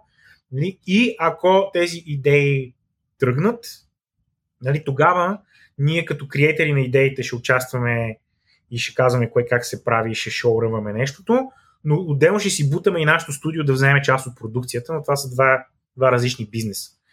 А, именно защото е много трудно да скалираш. Не е бизнес модел да чакаш дали ще одобрят за грант или, или дали ще удариш тези викащи тотото. И това, това е нещо, с което ние всъщност много стръгвахме през последната година и половина. И това някакси доведе и до този бизнес модел, който ти спомена брифли преди малко, който сега искаме да, да, да, направим, да направим и да тестваме. Ам, където, понеже ние така не, че винаги започнахме, нали, фирмата стартирахме 2008 година ам, и, и 2008 година всъщност стартирахме с идеята, че ще работиме с стартъпи, ще правим експлейнер видеа, които правихме с, а, с вас а, ам, и ще работиме с а, технологични компании да изправяме продукти, защото 2008 това беше супер нишово и ново. Само Facebook и а, Twitter имаха такова видео. Да, да, бяха, беше супер. Та, нали, тръгнахме ние в тази посока а, да вървиме, но това, което видяхме в годините, нали, това, което обсъждахме, че One of Things не работи. Примерно сега в момента в интернет видео контент е абсолютно буминг. Всички са видео, видео, трябва да правим видео. Обаче, това, което се, реално се случва, че при нас идва една компания и казва, ние сега ще направим едно видео. Колко струва, толкова струва. Добре, стискаме си ръцете, ние го правим това видео, те го взимат това видео, те нямат ник... Аз първият въпрос е, какво ще го правите това видео? Къде отива това видео? Ами ще го изпращаме на клиенти. Ама как ще го изпращате? С имейл ли ще го изпращате и се надяват хората да го отворят? Ще го сложите на сайта? Да, ще го сложим на сайта. Ма на лендинг пейдж ще го сложите? Ще го промотвате ли? Къде ще го промотвате? В Twitter ли ще бъде? В Instagram ли ще бъде? И хората нямат отговор на тези въпроси. Те си представят, че ново видео, ще качат YouTube, ще го сложиш на сайта и изгона би 8. И нищо такова се случва. И това, което, това, което в, в, в реално се получава, че тия видеа отиват на един дигитален раф да прашлясват, гледали са ги 100-200 човека там, майки, бащи, дялци и това е. И съответно, когато някой е дал примерно 5000 евро или 10 000 евро си направи това видео и той има 1500 човека гледаемост, и той е такъв, е, какво правим и ние, бе, човек? То това, това, това е безмислено. Това не може да се, да, да се изплати. Не, не, разбирам те. Добре, окей, okay, аз... Тая, тая... Да, ясно, ясно. Не, да. Sorry, давай. Не, не, не, това ще да те питам. Аз съм примерно технологична компания, защото аз го разбирам като го обясняваш проблема, но аз съм технологична компания, примерно, дали технологична, дали някакъв бранд, да не знам, Nestle или нещо от сорта. И тук не говорим за телевизионната им реклама, ами, че дори за това, но да речем, че нали, това са нали, добре оттъпкана, добре оттъпкана пътека нали, с телевизионните реклами. Но говорим тук за видеоконтент, където всичките потенциални нови юзери реално са. Нали, Тоест, ти ако искаш да апелираш към младите хора, няма да пускаш телевизионна реклама. А, и те обаче нямат такова нещо като в техните маркетингови бюджети. Имат а, други неща. Сега аз съм, примерно, някаква технологична или нетехнологична фирма и как ме пичваш ти, че на мен ми трябва такова нещо и че ми трябва не да наема един човек а, при мен, който да го прави, а ми трябва някак като тебе и ми трябва да е фактически за дълго време, за напред. Тоест, защо е по-добре видеото, отколкото картинки или някаква нали, анимирани гифчета, ако щеш, или текстови реклами и, и какъв е канала за видеото, нали? защото ти си прав, не мога да качиш YouTube и да кажеш толкова. Ти само каза, в момента енгейджмента е в видеото и са хората гледат да. видео. А, тоест, ти с, а, с текстове, картинки, мемета и така нататък, никога няма да постигнеш този енгейджмент, който ще постигнеш с видео. Само, че за да работи този енгейджмент с видеото, ти трябва да тритваш видеото, както ще тритваш текстовите ти апдейти. Не мога да очакваш, че ти ще пускаш по 5 апдейта във Facebook на, на седмица или в Twitter или в Instagram 5 картинки, обаче пуснеш едно видео тази година и то ще свърши толкова работа, колкото ще свършат всичките 300 картинки, които ще релизнеш. Няма логика. И това, което хората не правят, е, че всъщност те нямат, те нямат content, content marketing strategy in the first place. А, и, и всъщност ти почваш да правиш видео, когато имаш Content Marketing Strategy и видеото става част от това Content Marketing Strategy. Затова първо не бих ти пишвал нищо, ако ти, ако ти не си компания, която вече не се опитва, няма някакъв сорт за Content Strategy Marketing. Тоест, ако ти си компания, която вече го рънва това, ти най-вероятно виждаш, виждаш нуждата и, и виждаш бенефитите от това да рънваш видео. Non-stop. Това, което те спира обаче, че е скъпо и не знаеш как да го правиш. Защото ако ти ако немеш един човек в твоя маркетинг отдел, който ти прави видео, този човек, ако е много добър, ще може да ти изплюе, едно, 4-5 неща тази година. Ама трябва да не си е добър и да знае какво прави. Да мога да покрие абсолютно всичките, а, всичките фази. Това, което се случва обикновено и то с големи технологични компании, че те вътрешно успяват да направят две неща на година. И те в един момент ти казват, добре, не искаме да имаме видео, обаче с две неща на година не става. Да, не става. И, а, а, да, а да си дигнеш твой собствен видео продъкшн отдел в, а, примерно в Несле, е супер безумно, защото това не е твой бизнес. Ти не го разбираш, защото трябва да го правиш. То освен това ще струва супер скъп. И, и, и тук всъщност идва идея, нашата, нали, нашата идея за този бизнес модел, в който а, ти не си наемаш приема монтажист, защото аз за да един монтажист да мога да работи по 8 часа на ден, ти трябва да ти трябва с телевизия. Нали? Обаче аз мога да си наема монтажи, защото аз правя много голямо количество видео и постоянно монтажна работа. А, и, и от тази гледна точка ти искаш да вкараш моя екип по някакъв начин за сервис към твоя маркетинг департмент, за да може ние да предюсваме, но реално на тебе да ти коста това, което ти ползваш, без да трябва да немаш ти хора и да трябва да, да, нали, да, да ги обгрижваш HR и така. Ара, това го разбирам. Мисълта ми е, има ли, има ли вече известни примери, в които някой го прави това нещо, независимо какъв вид компания, дългосрочна видеоконтент стратегия, защото обикновено нали, контент стратегиите са блогове и така нататък, но видеоконтент стратегия, която да е хитра и да е имала голям успех за ами, някой. Има ли, знаеш не го правят, защото има много, има, има много компании, които онват видеоспейс, ако погледнеш YouTube. Например, например, кой не е гледал реклама на Wix? Всички са гледали реклама на Wix, защото Wix бъдат адски много съдържание. Те не бъдат само тия топ реклами, които ти виждаш. Те бъдат страшно много видеосъдържание на всякакви фронтове. От подкасти и блогове до през тюториали, а, през а, нали, лачени реклами, през експлейнери и така нататък. И, и, и т.е. видеостратегията не, тя не е само да направиш реклама за 20 евро. Видеостратегията е примерно да ръваме е този подкаст, само че с картинка и да го направим така да е интересно, че хората да го гледат и да, и да ги енгейджва и да го следят. Това също, това, това също е видеопродъкшн, който сега, ако вие двамата искате да направите подкаста а, в видео, си представете колко сили ще ви коства това ще го направите. Но, но, ако, но ако подкаста има видео, тогава ще бъде на different level. И в, в един момент това се превръща като едно телевизионно предание. Ти само развиваш телевизионно предание, само че не го пускаш по а, BTV, а го, а, а го в, в, в YouTube. И всъщност нали, всичките влогари в YouTube, които правят пари и хора и държат eyeballs с милиони, а, правят именно това. Те произвеждат едни телевизионни предавания, които са започнали като един човек пред камера, но вече имат по-интересни неща, се случват гости, ефекти и така нататък, които всъщност а, правят нещата да са все по-забавни, все по-гледаеми а, и да има ентертеймент. Така че този видеоспейс, той се онва от тези хора, защото те имат правилния апроч към него. А проблема на големите компании е, че големите компании са винаги late to the show. Те те нямат правилния апроч и те сега в момента се опитват да правят в Facebook и в Twitter това, което хората, успешните хора в Facebook и Twitter правиха преди 6 години. И, и всъщност тук е нашата идея. Ако ти а, си сериозен about your content marketing и така не, че имаш бюджет за това да го правиш и вместо да пишеш 100 000 статии, които никой не чете и се чувства как да ги, как да ги пушваш, прави видео. Нали, не е необходимо да бъде лъскаво, може да бъде много просто. Може да бъде сток футич с voiceover и стил да работи по-добре. И има компании, които си намерили техните ниши и си ги експлорват и си ги развиват. Примерно това, което се опитаха да направят Rescue Hero, според мен беше много готино. А, може би ни стигна топки, за да продължат нали, да, го, да, да локнат all the way. Защото ако ти представи си, създадеш един бранд, който, който ентертейва децата и, и, и ти си, примерно, той мейкър,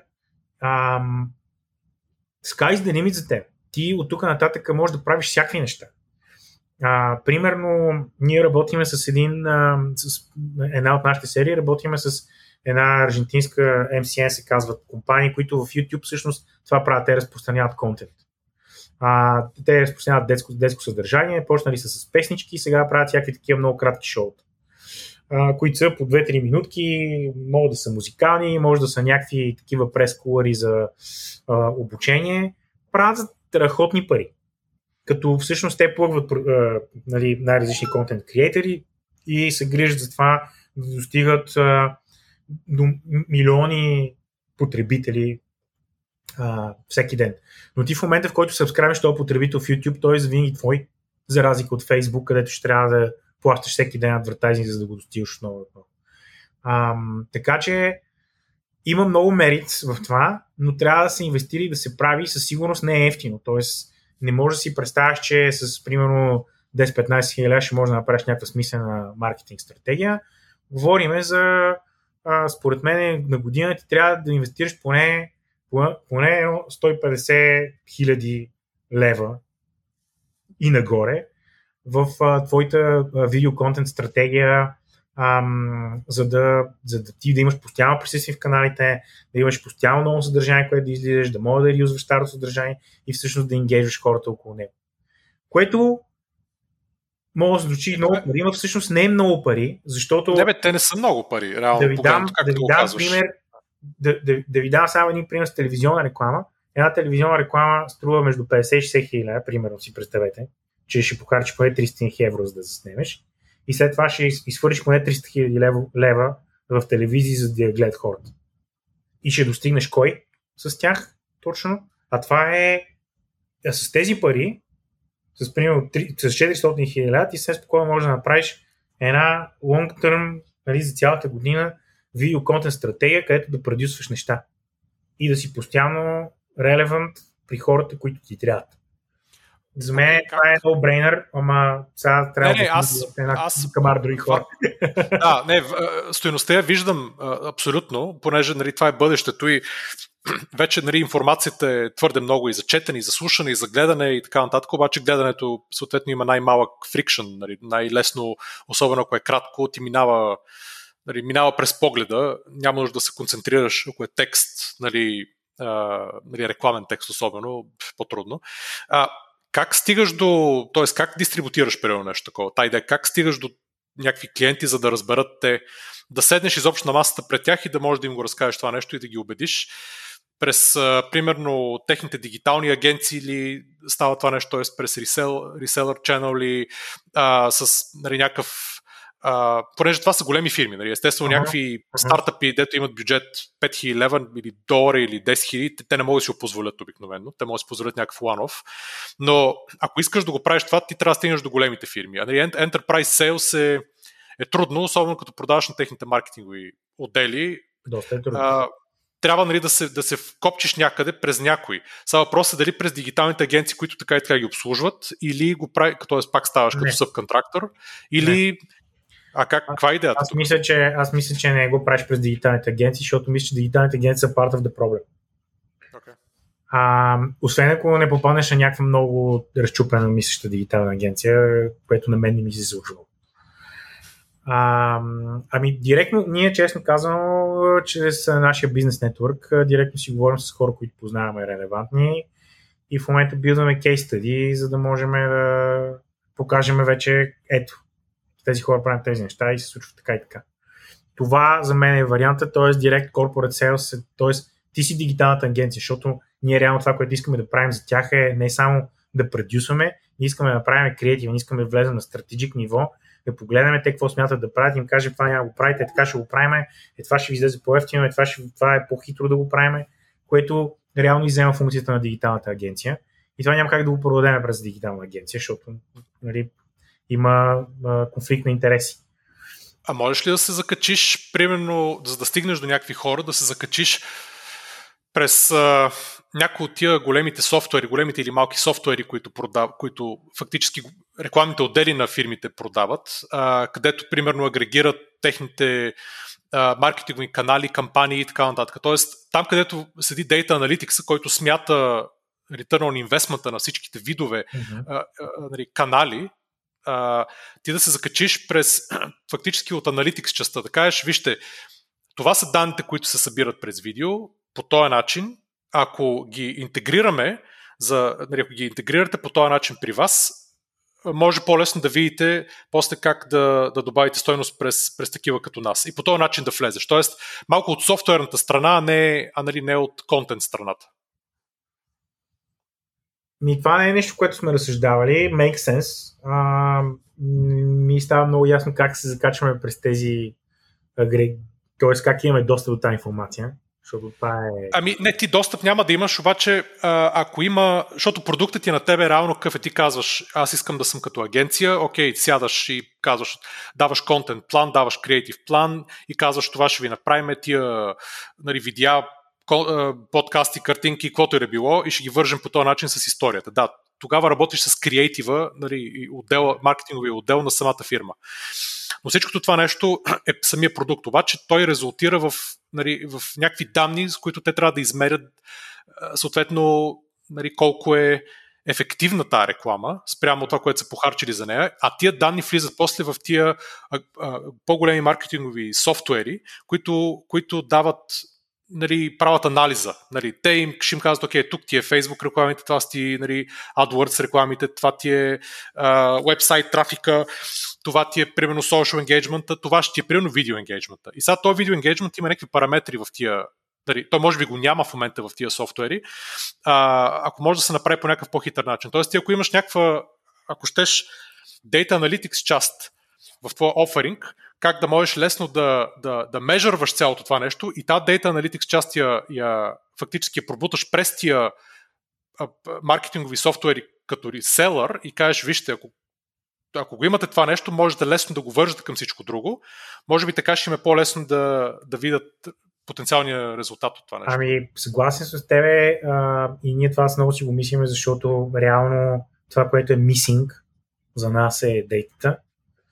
А, обаче, за момента не мога да си представя как това може най-лесно без някакъв много сериозен capital investment за това да се девелопва нещо in-house, което ние да предлагаме като, като, като solution и просто не мисля, че сме на тази, изобщо на, на, на тази плоскост все още. Иначе, Ideally звучи добре, защото това е, това е, след, това е, е нали, по-следващата стъпка, която ние трябва да направим е, е да почнем да, да, да анализираме тия данни, т.е. правим някакви видеа, пускаме ги there, какво това означава, как те ингейджват и по какъв начин бихме могли да го, да, да го правим. Но за да, пък, за да може да стигнем до там, има един такъв друг момент. Тоест, нашите клиенти трябва да, си, да ни се доверят, ние да почнем да рънваме експеримент на техните гръбове. Защото, примерно, аз с удоволствие бих направил едно видео. Примерно, представи си е това вашето видео, което сме правили а, за Green Hero. И накрая да запишем пет различни края. Просто като voiceover. Нищо няма да се промени. Визията е същата, записваме пет различни линии voiceover и произвеждаме пет различни видеа и ги пускаме out there и ги тестваме и виждаме кой перформа по-добре. Е, това е нещо, което много искам да правим, обаче според мен клиентите все още са reluctant за нещо такова, защото нали, това е техния имидж, те ще пускат пет неща, какво означава това, нали, нашите хора могат да видят нещо, което ще ги конфюзне, ще ги обиди, не знам си какво си. И всъщност, ам, и, и, и всъщност още не можем да стигнем до там. Когато имаме такъв relationship, който вече нали, си имаме достатъчно доверие, и че ние можем да знаем и да кажем, вижте какво, дайте да направим тези, тези експерименти, да това видео да го микротаргетираме и така. Е, един от основните проблеми, когато правиш видео е, понеже видеото е много скъпо, и ти се опитваш да го направиш за максимално широка аудитория, защото нали, ця, така и така даваш пари, нали, да имаш максимум рич. Обаче това, което се получава накрая, ще нямаш никакъв рич, защото на всички говориш всичко, което не работи в интернет. В интернет в момента, мисъл, микротаргетинг и скинг, защото всичките тези софтуери и ти позволяват да правиш точно това. Нали, стане днеска му трябва нов чиф панталони и аз му говоря за нов чиф панталони. Не му говоря за ризи, не му говоря за шапки. И, ам, и, и така, нали, това е което постига всъщност супер буст в, в перформанса. Ам, но това ще бъде нашия, това е нашия роудмап, обаче ще има доста време да извървим да стигнем там, според мен. Надявам не, вижте, да ясно е, че трябва да, го, трябва да ги тествате нещата и да видите къде ще а, закрепи. Предполагам, че ще изкочат. Нали. Ти ви може да си направите ваша собствена серия, нали, някакви микровидеа и да ги, да ги таргетирате към вашите клиенти и да кажете нали, това, което сега сте гледали, е всъщност това, което може да бъде. Нали, малко окей. Okay, тук... Пуснахме много си за видео, ще ви пратя просто линк да го шернете. А, добре. Окей, okay, с удоволствие. А, дай да минем за да секунда малко по-абстрактно на, на тема контент. Да, че а, ще го слушат това два часа да се получава тук. Ами, ще видим. ще сложим гатанка накрая. Да видим кой е стигнал до края. А, да минем малко по-абстрактно на тема контент, понеже ти тук преди една-две седмици ме беше питал Абе, какви са тия NFT-та, каква та глупост, каква та простотия. И какво мислиш аз? И какво мисля, нали, за тази? И аз имам същия въпрос. И ти имаш същия въпрос. А, и съответно, те са нали, тясно свързани от една страна с контент, и ще говоря, нали, с контент и с изкуство. А, и сега ще ви кажа ще ви кажа какво е моето мнение по въпроса, но това искам да го вържем и с метавърса, който е наслагването на реалния и виртуалния свят а, и влизането на хората все повече в виртуалния свят, където да изкарват, да, да правят нещата, които правят в реалния свят там, или голяма част от тях. Нали, тук обикновено Ники казва, е, си си говори глупости, върни се малко на земята с твоите, с твоите никога няма стане това и така нататък. За съжаление, което аз, му казвам, което аз му казвам, ще си говорим пак като... Как стане? като, като да, седиш ти в виртуалната реалност и малките си влезе през вратата с а, някой гадже киборг. Ще, ще те питам тогава.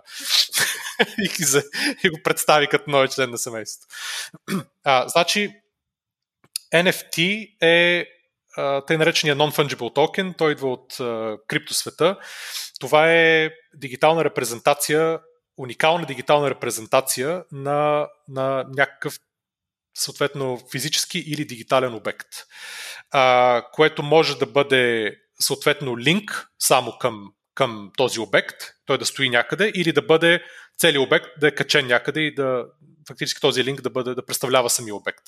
Non-fungible, защото може да има, нали, може да бъде дигитално и криптографски описано по начин, по който а, да е абсолютно доказуемо и ясно, че има един, че това е оригинала.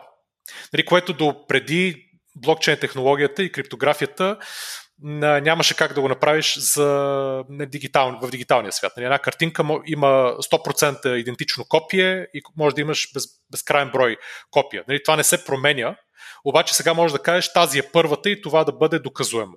Нали, иначе нямаш как да... Имам въпрос. Да. Джак Дорси нали си продаде първия твит? Първия твит, да. 2 милиона. 20. Два и нещо, да. Два и нещо, мисля, да. За милиони. Така, какво точно е продал?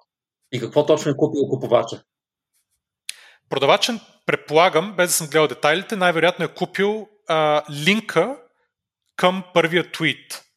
Може ли Тоест... да го модифицира? Моля? Може ли да го модифицира първия твит? Може ли нещо не. да направи? Може ли да го изтрие? Не, не може да го прави. Нищо. Това какво а, притежава? Щом не може ами, притежава все едно да притежаваш а, картина в къщи. Нали, това е същата концепция. Мога да я запаля. Може да. Мога да с това NFT. Значи, теоретично ти можеш и от, от Тоест, Twitter. Не, аз едно притежавам снимка на картина. И това ми казваш. Ми не, не точно, защото ти теоретично и този твит, вероятно, можеш да го изтриеш от сървърите на, на Twitter. Както снимката на картината, но картината ще остане. Да, не, но по същата, по същата логика, по която можеш да изгориш картината, оригинала, тук също този твит най-вероятно можеш да го изтриеш. Нали? Това е въпросът. Можеш ли или не можеш? Еми, сега аз и ти не можем, ама Джак Дорси вероятно може. Нали, ако не, види... Дорси. той вече го е продал. Въпросът е не може. Аз не съм сигурен, че, че, че е линк към твита. Аз мисля, че може би е самия твит като меседж нещо такова. Ами, ами, сега не знам технически точно как е изпълнено това нещо. Твита е малко е сложно. Дайте да го, дайте да го пуснем да. перспектив в, примерно, арт, защото на, там е най Да, на арт. Ами, примерно, ами, значи, с... лой...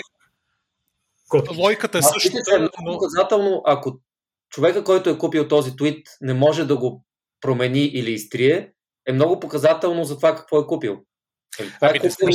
Е може, ли аз, може ли аз включа малко как аз го виждам, като не съм никакъв експерт в крипто въобще, но, но, но това, което... А, значи, първо, когато прочетох за NFT-та, бях what the fuck, нали, смисъл не мога да има такова нещо. Толкова е тъпо. Обаче, всъщност, като, като, като се поразмислих, ам, дори, дори малко се развълнувах от идеята, защото връщам ви в началото на разговора за правата. Сега много голям проблем е в света са тия права, защото има едни хора, които си, си изкарват хляба, като създават неща. Тоест, измислят нещо и го правят, което нали, не го е имало до сега. Примерно, нали, аз съм в този бизнес, ние трябва да измисляме неща. И, и, и проблемът е, че всъщност има някакво странно право, нали, което урегулира тези копирайтс в различни държави. А, други държави не признават това, което се урегулира от разни държави, като Китай, например, които don't give a fuck за това какво си, какво си патентова и какво си копирайтнал. Ам, държави като България, където най-последния сериал на HBO ще го свалиш от Замуда, нищо, че имаше HBO. Ам, и, и всъщност креатори, хора, които са хвърли страшно много сили, сега не всички, нали, то, който е написал първият твит или то, който е направил мемето с котките, не е хвърлил безумно много усилия, нали, но някакви креатори, които примерно са направили, да речем, Мандалориан, нали, а, после са off от а, някакви хора, които не смятат за нужно, че трябва да плащат 5 лева за го гледат. Нали. И обаче не, не имат предвид, че това са работа на стотици хиляди хора и заплати и така нататък. Тоест, не е окей да отидеш в фабриката и да откраднеш две шишета бира, нали, но напълно окей да, да си свалиш Мандалорн да си го гледаш от, от Замун, защото сме бедна държава.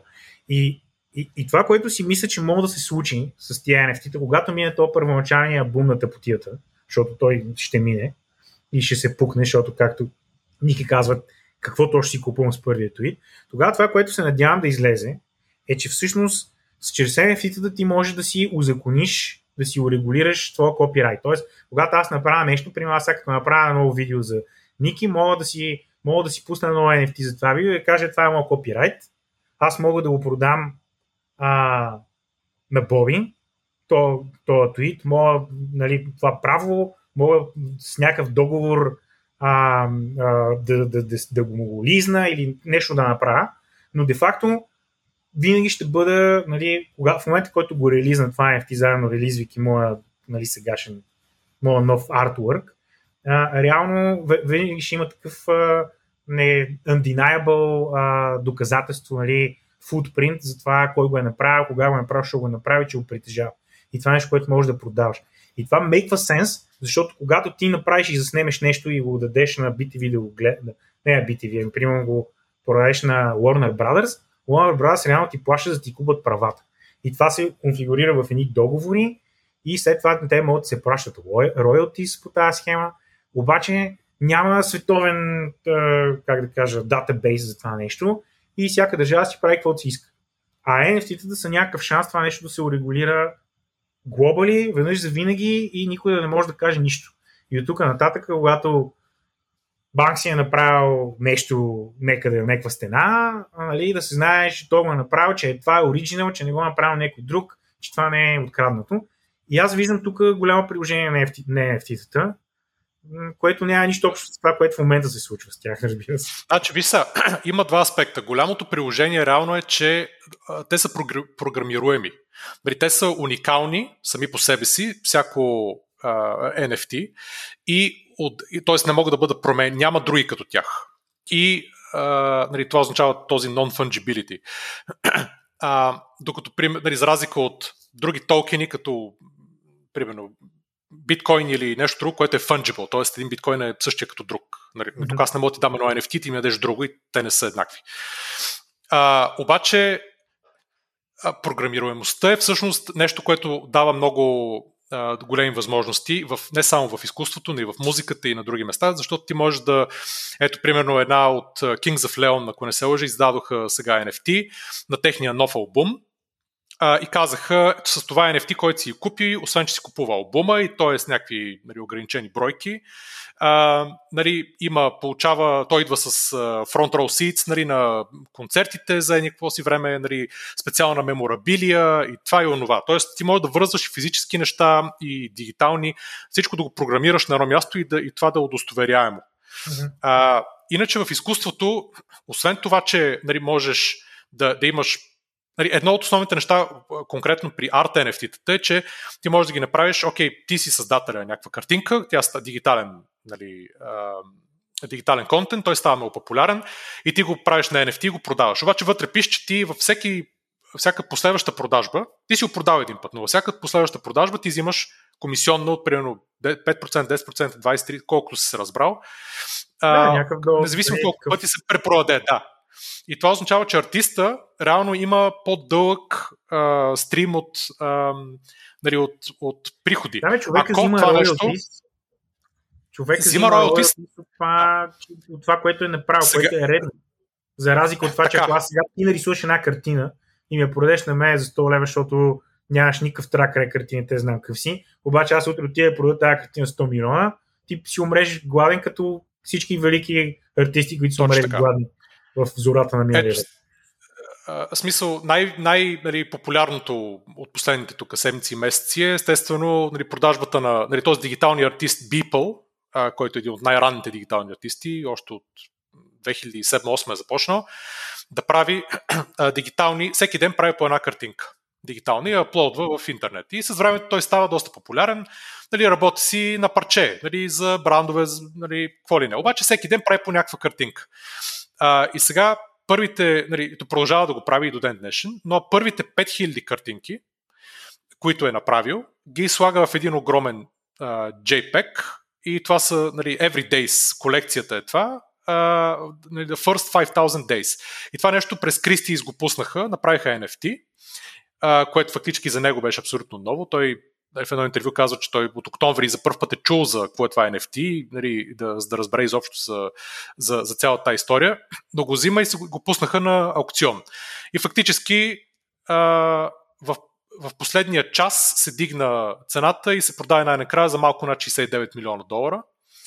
А, тази картинка я купи един крипто колекционер от а, индиец, който живее в, а, в Сингапур. А, да, Мета Ковен му е никнейма, има и с него... Ферител. Абсолютен ферител, но той човек го взима. Това нещо последствие а, нали, имат много идеи какво да го направят. Те могат да го сплитнат, нали, да го раздробят на много по-мънички NFT-та последствие и да дадат този частичен ownership на хората. Оттам татка ще започнат да показват части или цялото това нещо в музей, по всякакъв дигитален начин, по всякакъв друг начин. И всичко това нещо генерира и тук е въпросът сега. То не генерира директно или може да не генерира директно приходи, но генерира а, реално известност. И нали, както самия този дигитален артист нали, би показва, вижте, NFT-тата стават по-valuable, не защото са, ти носят някакъв кешфлоу или роялти, защото много хора ги знаят и говорят за тях. Нали, Мона Лиза ти можеш да отидеш да я, да я снимаш, нали, тя има 1 милион милиард копия навънка, но има само една и тя цената и на нея се дига, оригинала, от това, че много хора я знаят и тя е най-известната картина на света, да речем.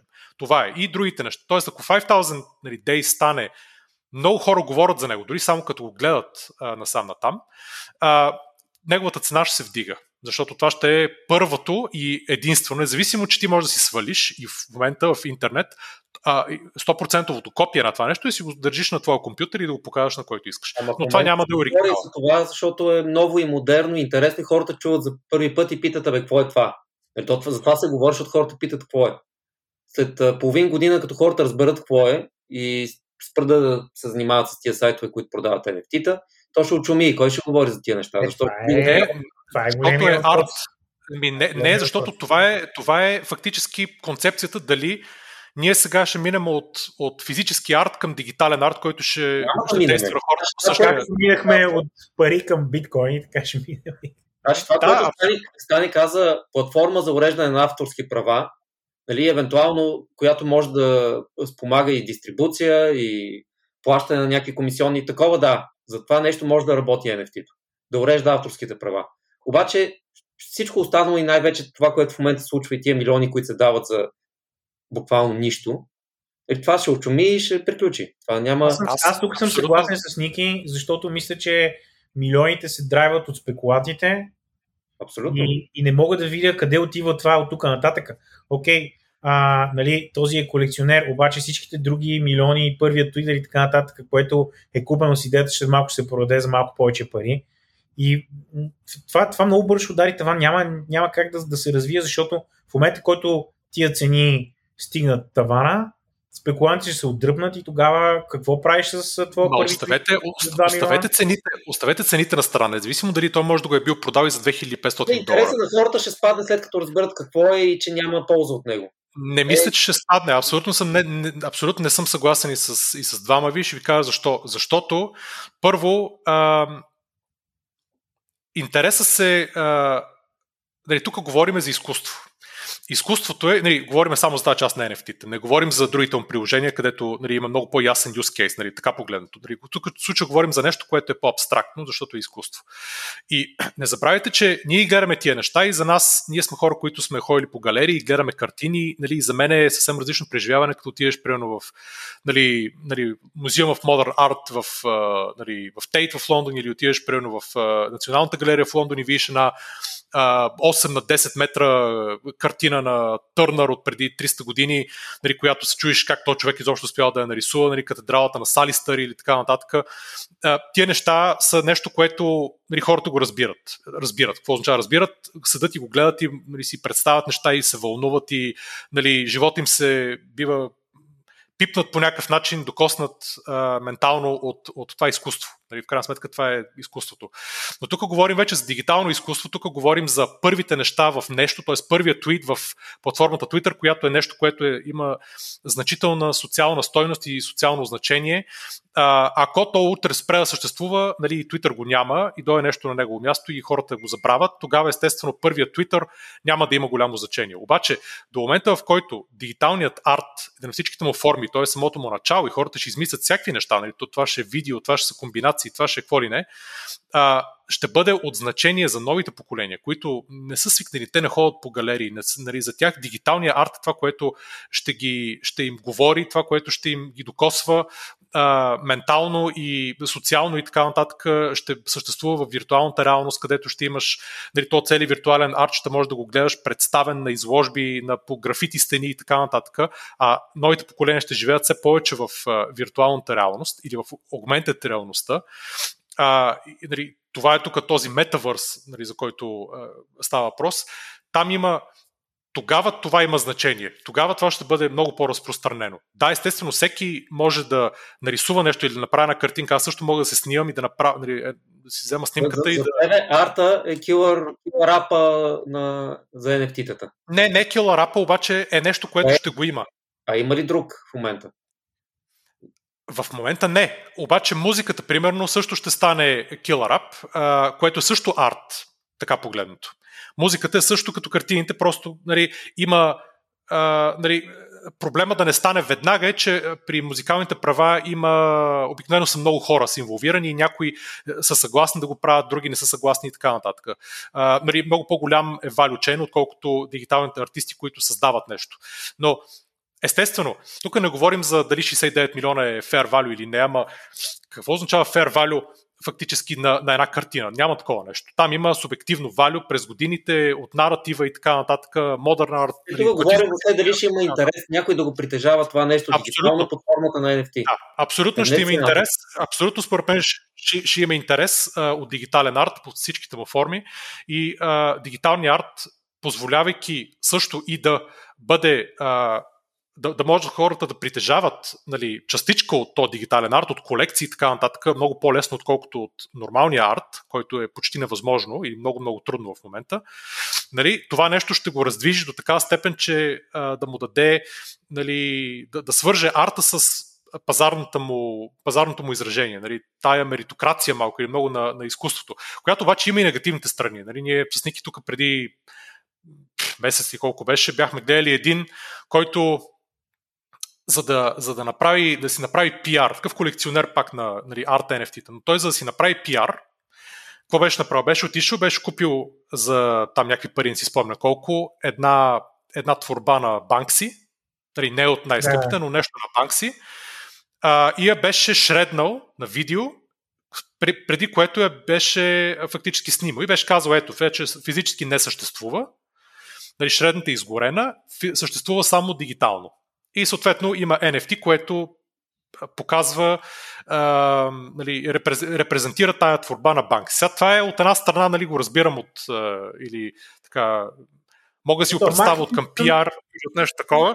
Да, обаче от друга страна това е, нали, понеже това създава един прецедент, че ти взимаш една творба на нещо известно, а не нещо, което аз съм нарисувал, примерно, да си го изгоря, дето никой не го е интересува, но ти взимаш нещо, което има социално значение за други хора, нали, и го поругаваш, т.е. ти си талибан. За мен лично, ти си нали, някакъв дигитален талибан или нещо, което се допира и такъв трябва да бъде препит с камъни и вестници нали, в uh, дигиталния му формат. Ето, за е защото, защото това, че създаваш, може да създадеш пазарна стойност на това нещо. Има хора, които да, да искат да притежават или да го да му придадат тази стойност, а, нали, създава нали, не само на арт, а на всичко, нали, това създава вече съвсем друг вид инсентив за хората, които го притежават. Понеже тогава парите почват да движат нещата, а не самото изкуство и самата субективна, нали, субективното възприятие на това изкуство. И това тогава става много, много опасно от една гледна точка, че нали, хората могат да кажат, защо да не откраднем утре Мона Лиза, да унищожим и да направим едно NFT и по този начин ще стане, нали, ще се дигне цената, не знам колко е в момента, тя сигурно не, не знам дали има цена изобщо, но да речем се дигне по 10 и тия хора ще бъдат някакви такива дигитални арт пирати, които нали, ще го сложат някъде на блокчейн, нали, хората ще могат да си купуват или ще го раздадат безплатно на хората. Нали, може да си представи човек всякакви неща, обаче факта ще, ще е, че а, тази част от човешкото изкуство и от човешката история, от нали, нашия досек с Леонардо да Винчи, ще престане да съществува. Което за мен нали, е неправилно. Обаче, нали, това е един от тия нали, това непредвидените а, обстоятелства и непредвидените резултати от, от нали, то целият тренд, нали, от който NFT-тата са част. Ама нали, как да... това, което обясняваш? Как някой ще снима Мона Лиза и тя ще стане официалното NFT на Мона Лиза? Защо моята снимка на Мона Лиза да не е официалното NFT още сега? Докато има защото, физическо. Защото това ще примерно той ще открадне, ще направи като онзи бе, открадва, примерно, Мона Лиза. Okay, или... Защо не е това ще бъде официалното? Защо не е на... То няма да, то няма да е снимка, то ще... Ами защото това ще е видеото, оригиналното. Ники, какво ни спира нас сега да направим едно NFT на Мона Лиза и сега докато си говориме? Ами няма да е оригиналното, защото това ще е оригиналната картина, която той ще е изгорил и примерно ще е снимал и, ще, и всичкото това нещо ще а оригиналната се картина са я снимали много хора преди това. Това, че той сега я снима преди да унищожи, какво е прави с по-голяма тежест да е по-оригинално? Това, това ще е човека, айде, това е малко драстичен случай с открадването, ама ти можеш да си колекционер и да кажеш, това е примерно оригиналния Ван Гог или оригиналния нали, Рубенс на нещо си, да кажеш, ето я, аз се притежавам, това е оригинала, сега я взимам, правя едно NFT. Ти казваш и го правиш стън, това не го, не, не я прехвърля изведнъж в дигиталния свят реално. Това, че ти го правиш това нещо нали, пред камера. Ти не я дигитализираш истинската физическа картина. Е, е какво правиш? Дигитали, дигитализираш унищожаването на, на, на, на, на истинската. Да, правиш. Правиш NFT от самия... Те, тия, дето го направиха това, защото те мислят, че всъщност имат някаква платформа за NFT-та и затова го направиха с изгарянето на банксито. Точно така, да. Банксито, което не е също като това, дето го бил шерено преди това. Някакви такива. Все тая чета злободневна литература в туалетната.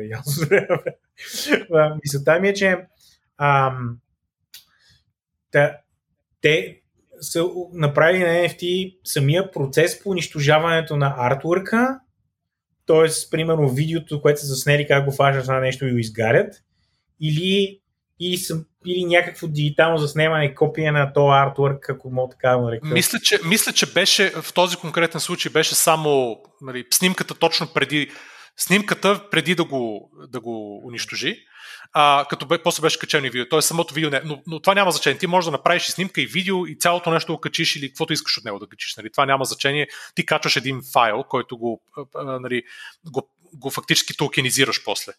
Нали, това няма никакво значение нали, кое е точно. Нали, там естествено бяхме му казали, хубаво да е, ама сега ти как ще докажеш, че реално наистина си го унищожила, не, нали, това не е някакъв дубликат и така нататък. Физически нали? айтем няма как да се дигитализира по такъв начин, че да кажеш, ето това е вече айтема. Физическото го няма. И, и, тук според мен връщам малко, в смисъл Ники е прав и тук според мен малко умешваме нещата, защото NFT нали, са за дигитално изкуство. Не е дигитално изкуство да вземеш физическо изкуство и да го заснемеш. Да, верно е. Не е, обаче а, това е такъв офшот, според мен, който може да се случва и да, създа, и да създаде един нали, много тъп прецедент. Не мисля, че може да се случва, защото дигитализираното копие на физическия айт, независимо от е или не, той няма стойност. Независимо да, вече се случва. То вече се случва. Ама не, хора, то се случва един път от хора, които го правят за, за стънт. Нали, за да привлекат внимание, което да, е момент, то ще, има, то, ще, има, то ще има стойност точно толкова, колкото защото ако нещо е първо или нещо е последно. Нали, има значение дали е първата картина или оригинала в случая и има значение дали примерно това е последното видео, в което това нещо е показано някъде в физическия му вид. Значи имаше на времето една, една страница, вероятно сте виждали One Million Dollar home, Homepage. Помните да, ли? Точно да. така, да. Гениално беше. Да, това, това беше първото. Не знаят, нали? Беше една страница, на, който, на, на която един човек продаваше всеки един пиксел на някаква цена, примерно 100 долара. Ли? Какво беше? Не беше ефтино. И го беше сметнал. Един, един, един пиксел, един долар. Това беше да милион, долар, милион, да. долар хомпейдж, да. Да. Фактически първото дигитално изкуство, 2005 година, ако не се лъжа. Да, реал... и той я разпродаде много бързо, спечели много пари, мисля, че още седи тази страница. Един милион спечели. Има няколко, ми не само един милион, не, те после направи още няколко. Окей, okay, да. Имаше тази. Но въпросът е, че след това имаше много други, които се опитваха да направят същите сайтове и те не работеха вече. Първото нещо, да, окей, то се работи, беше голям хит, но повече никой след това не успя да...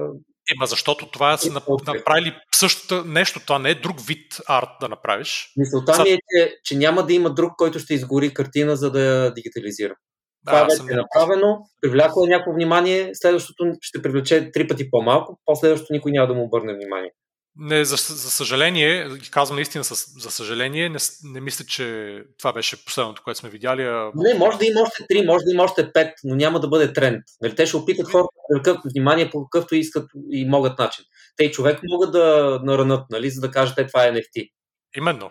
Именно. И това е, това е големия, ми, големия ми страх, че тогава а, слагаш още един variable в, във всякакви неща от реалния свят, а, които и variable е пазарна стойност и това нещо а, съответно за някаква част хора в дигиталната му, оригиналната му дигитална репрезентация ще има, нали, ако мога да си изкара пари, ще има, ще има стойност. И това е, това е много страшно според мен. И, и ще има, нали, както ще има, може би, много интересни, уникални неща, които ще се направят в, нали, се развият в бъдеще, нали, измислени от хората, така ще има и много ужасяващи неща, които ще се случат. Нали, като, като всяко едно нещо, което съответно води след себе си до, до някакви нали, подобни нали, отражения. Но, между другото, знаеш ли, той, дето е направил, това Алекс Лю се казва, ако не се лъжа, Million Dollar Homepage, какво е тук от години насам какво е новия му проект, също той не е нов вече. Еми, Калм, този апчето Калм за медитацията. А, яко. Е него, да. Така че той човек отдавна е... Монетизирал е, монетизирал. Аз си гледам тази страница сега, много е. Но... Да, ето, Но има и в, ето, примерно в България има, е сега имаше едно момче, което продаде няколко свои е, нали, дигитални творби, МЗК, забрахме името, се казваше, нали, там имаше в една в криптогрупата нали, бяха помолили, нали, лайквите, ретвитвите, беше ги сложил на, на auction в Foundation App, това е един, основния, един от основните маркетплейси за NFT в момента. А, и успя да продаде няколко, а, което беше супер и някакви хора са ги... Нали, той е примерно създал по едно, едно копие от това нещо. Нали, защото ти можеш да направиш NFT с едно копие, може да кажеш това е едно от 5, едно от 20, едно от 100 хиляди и така нататък. Нали, Тоест да има някакъв, някакъв краен, а, а, нали, краен брой.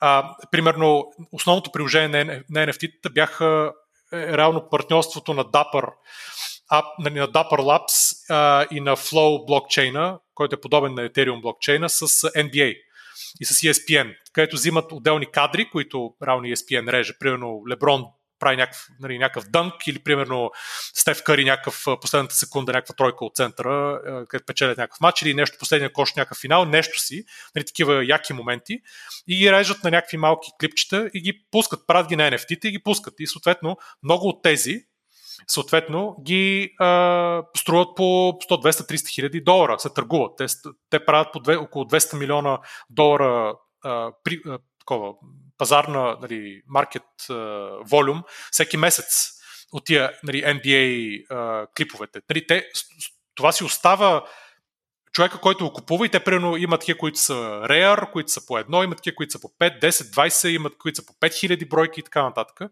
Нали, съответно, те струват. Това е NBA, които пушват контент на младежи, на тинейджери. Да, но това не означава, че примерно ти не може да го изгледаш също в YouTube или че ESPN не може да си го пуска по телевизията и така нататък. Точно обратно, ти като това нещо. А, обаче, ако го купиш, не... това, което можеш да правиш, е, може да го използваш, според мен. Не, ти нямаш роялти от това нещо. Аха, ти нямаш роялти. Ти имаш само, то става, ако тая а, забивка на Леброн съответно остане уникална в историята, тя ще струва все повече и повече. Като нещо, дали, както изкуството, нещо, което е уникално и, и е много популярно. Ако той направи още 50 такива забивки, тогава тая изведнъж цената, нали, подобни, с подобен нали, екшен, подобен съспенс и така нататък от финали, нали, а не да не остане една, подобна в историята, нали, тогава стоеността на тая ще падне много. Нали, ще кажеш, окей, да. А може и NBA да загуби интерес към цялата тази работа, да спре да поддържа платформата, От Тя не е на NBA. NBA. Те само дават правата за това нещо, те не поддържат платформата. Той е блокчейн като етерумския блокчейн, който няма общо с NBA. М- по това, е което съм виждал за какво реално продават NBA, те продават достъп до едни филмчета, които са хостнати при тях, доколкото аз разбирам. Точно така, да, хостинга и, е при тях, да. И да, в момента, в който те изгубят интерес към цялата тази работа и го скрапнат този проект и тия видеа ги няма вече, на кое точно ще се вдигне цената? Е, това е риска на да инвеститора. Не, не, момент, момент. Те тогава, аз предполагам, че в договорите е, е казано, че ако те ги хостват, но ако кажат, че не искат да ги хостват повече, те не могат просто да ги изтрият, а трябва да ги качат някъде, примерно на IPSF, нали, което е дистрибутиран хостинг, или някъде другаде, където те да могат да продължават, нали, съответно NFT-то, токена, да води като линк, да води към това видео. Дали, това, това няма как да не е записано в договора, защото иначе риска за тебе като купувач ще става огромен. Това все пак е NBA и NBA си държат правата върху тия видеа. Въпреки, че ти притежаваш клипчето, правата са си на NBA. Е, точно така, ти не можеш да го... Е, да. Зависи какво пише нали, в хартията. Не, не, прав е, прав, точно така е. Ти не можеш да кажеш сега, примерно, аз го купих тази забивка ето, на това Леброн. Според мен, това според мен е ронг. Аз мисля, че ти трябва да притежаваш, защото какво си купуваш реално. Аз не съм си Ако аз си купя правата и правата са за мене, и, и срещу тази транзакция вече аз мога да го ползвам както на мен за добре, тогава това вече make sense, защото ти... И те повечето NFT-та ако... са такива. Те са такива повечето NFT-та. Говорим тук за да. този use case, който беше първия и основен. Защото с, твит, с твита на Джак Дорси, това, което аз съм чел и колкото разбирам, ти не притежаваш самия твит. Ти не можеш да го изтриеш или промениш. Защото би имало някаква стоеност, ако можеш да го промениш, ти да си добавиш, да речеме, URL на твоя сайт вътре. Нали, то твит е ембеднат на 150 хиляди милиона места. Първият твит на Джак Дорси. Така че това ще, ти, ще има някаква стойност за тебе реална. Ти нещо да направиш с него. Обаче само да можеш да кажеш, той е мой. Тя има колекционерска стойност. То това е мое. На, на, е конкретно на този твит. Еми, първият, но... Еми, първият, това е като да не знам, ако можеха да монетизират първия сърч на Google първото нещо, което някой е въвел в Google, примерно. Е, да, бе, тук имаш, също сигурно тук имаш някой ще го купише да много че това ще е нещо важно за човешката история. Точно така. Това е защото е било първото в, първото в някаква платформа, която е дефинирала социалната Ако беше на кацането на Луната, никой нямаше да, нали, никой нямаше да го спорва дали, да, да, дали е важно или не е важно. Нали, ето, това, ето, което Ники казва тук и аз съм склонен да се го с него, е, че след 10-20 години никой не ме помни Джак Дорси, нито Twitter. Нали? Но, Може но може и да не е ама така. Това е риска, не, не, да, да, ама това е риска на бетера, нали? То, който това е риска на колекционера, да. НАСА, окей, ама ако е дори и кацането на Луната, НАСА, като кажат утре, слагаме кацането на Луната като NFT. И какво, какво, какво сме купили? Хората ще притежават part of human history. Да. Как? Кое? Еми, то, еми, да речем видеото, което е... Аз са казали, че продават такова и ние сме купили това тяхно казване. Реално. Ни, нищо повече. Ми то също като да си купиш и музика, Ники. Ако си купиш една, примерно, CD-то на, на новото си на Грайм, да, някой да, да, да се изкефи да кажеш, ето виж тази музика е моя, виж колко е готина. Докато другото какво ще, какво точно му ще му покажеш? Какво, какво притежаваш? Твър, твър, нечие твърдение Аз съм за него. с теб, тук за мен, тук, тук, тук, ай, за това казах, за мен е единственото смисъл нещо е авторски права и това е а, и, и тогава реално имаш някакъв exchange, който е юзабъл за тебе, защото а, ако... Ами, тия, виж сега, ще дам един друг пример. Ако, ако цялата игра е, ако ти можеш да си купиш всички игри на NBA под формата на NFT-та и утре, примерно, искаш да си направиш документален филм а, с тези, а, с, с, примерно, да използваш този футич, реално, притежайки тия NFT-та, ти можеш да го използваш този футич в този, в този документари. Иначе трябва да отиш при NBA и да с тях да, да, нали, да ам, негошиетваш някакъв договор, който да подпишете, че те ще решат да използват тия неща. Нали, това, е, това някакси make sense за мен. Другото с, с, с спекулата предстои да види, но... А какво значи спекула? То... Еми, то, спекула добре, е някаква... добре, Боби, чакай малко, чакай малко.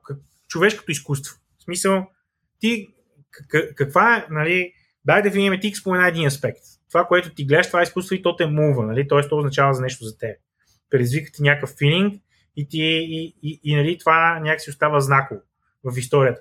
Но голяма, голям аспект от човешкото изкуство е неговото притежание и, и неговия вид като инвестиция.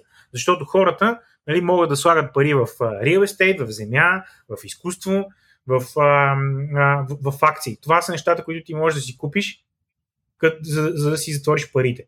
И знаеш, примерно, че по време на Втората световна война изкуството е било много важен а, нали, такъв носител на, а, нали, на инвестмент, защото нещо, което може да го фъриш в багажика на колата и да избягаш Швейцария с него. Докато другото не можеш.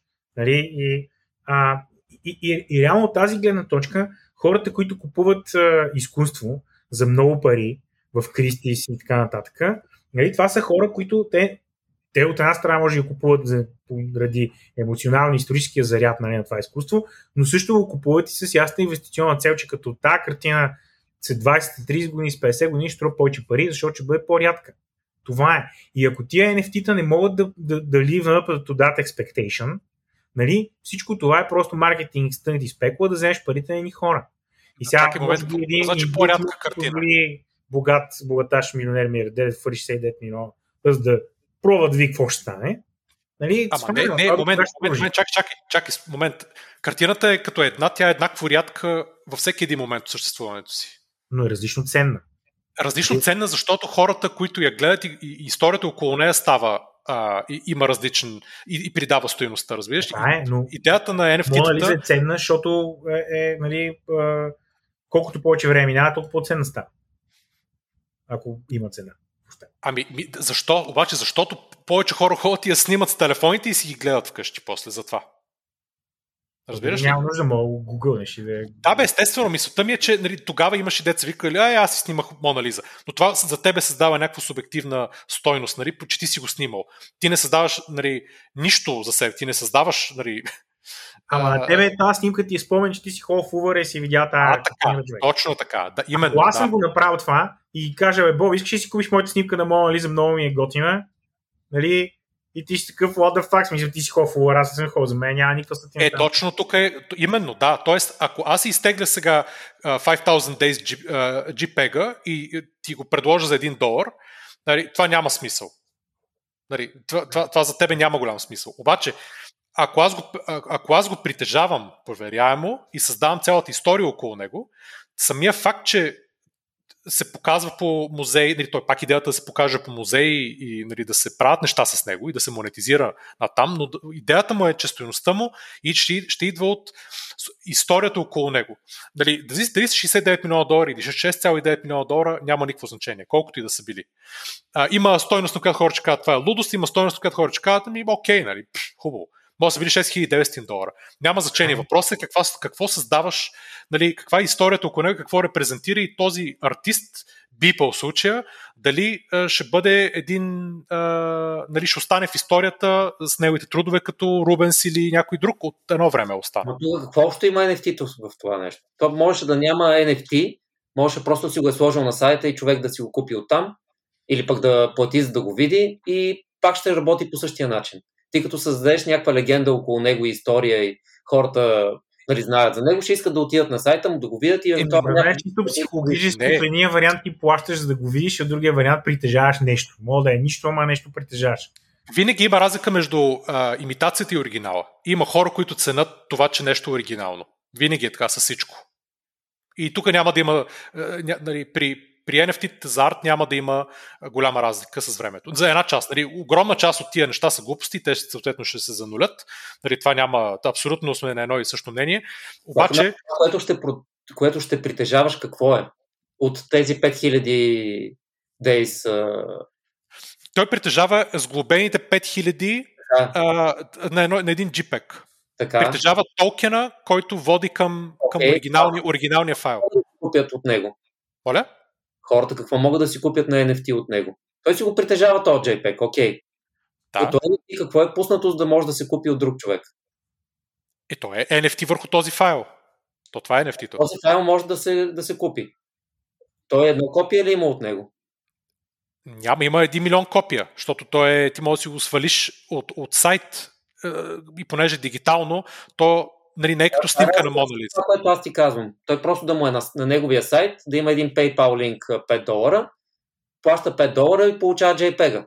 Каква е разликата дали е на NFT или просто е качено като един файл на FTP? Защото тогава всеки си купува копието, а тук нямаш купуване на копие. Защо? Имаш купуване на оригинал. едно. И е проверяемо, че това е оригинала. Това не е 5 евро. Като има 1 милион такива. Кое му е оригинала? Оригинала, че е първото и че е единственото, не единственото, първото, а, пър, първия, нали, първият, оригиналният файл, ай така да го наречем. Доказуемо оригиналният файл, който този човек артиста е създал. Това не мейква сенс изобщо за мен. Еми, не мейква, обаче за, за много хора мейква. Ни, не знам. Ето, това е кон, кон, нали, това е, това е част от изкуството. Да, не, именно, това е контровърството на тия NFT. Но ето ти друг, друг пример, нали. Uh, Decentraland, нали, което е виртуалната земя, където вътре нали, има токени, съответно uh, има строителства, имат бизнеси вътре и така нататък, която може да влизаш вътре само чрез виртуална реалност.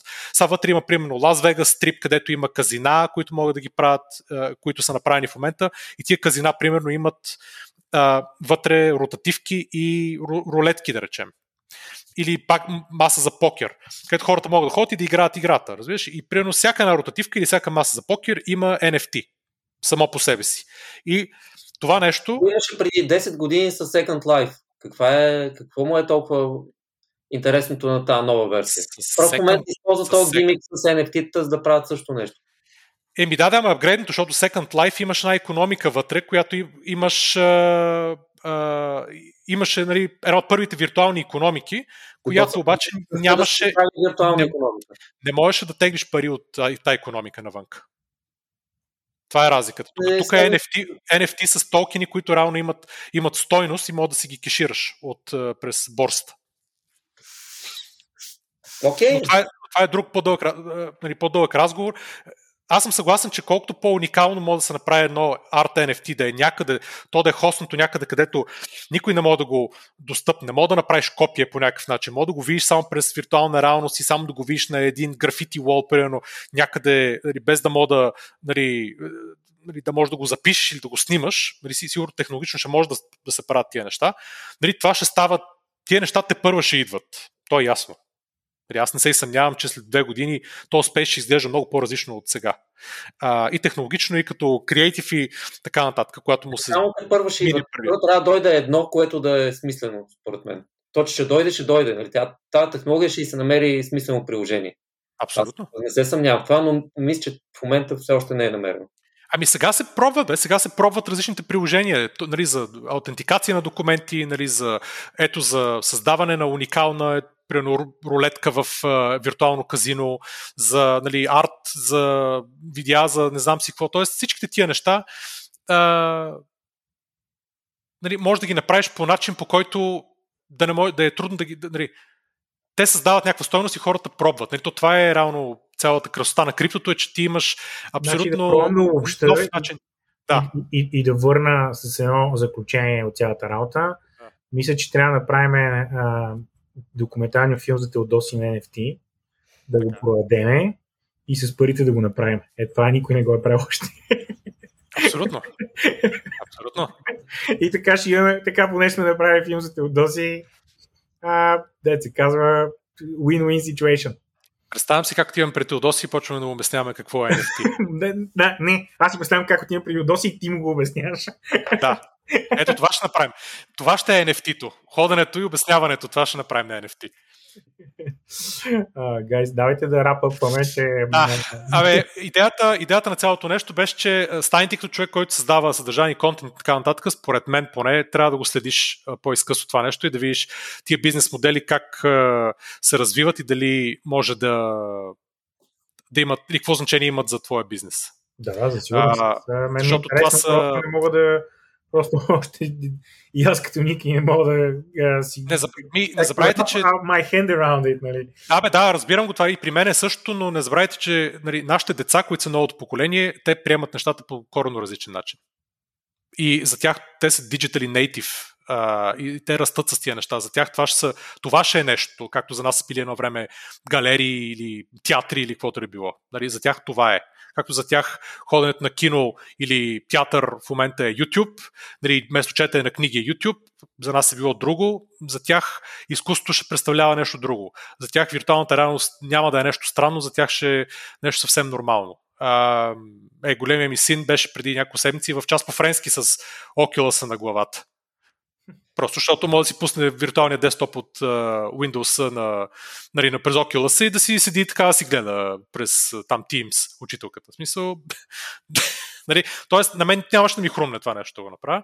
Така че uh, други хора са това, с други разбирания, други виждания, uh, други културни uh, нужди, ако щеш, и други нали, със сигурност. Със сигурност. Нали, това, е, това, е, нали, съответно, това е тема на друг епизод, нали, който може да говорим много само за цели клип. Ние вече направихме три епизода в един. Абсолютно, да. Така че можем да, наистина можем да приключваме. А... Но, но виждам потенциала да направим този епизод на NFT, да го разделим на три, така че хората да не трябва да... Три NFT. да го слушат наведнъж. Абсолютно, абсолютно.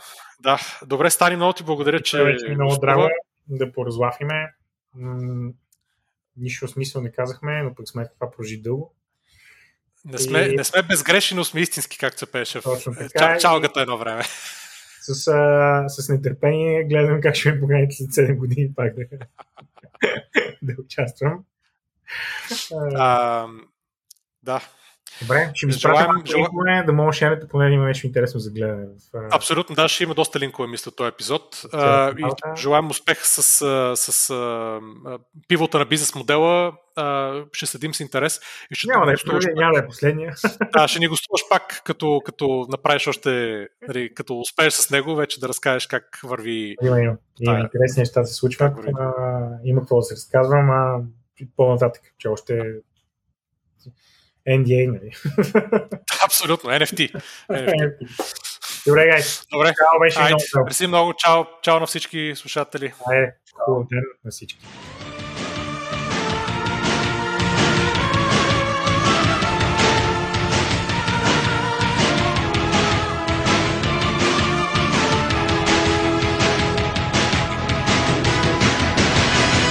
Trust me, I know what I'm doing.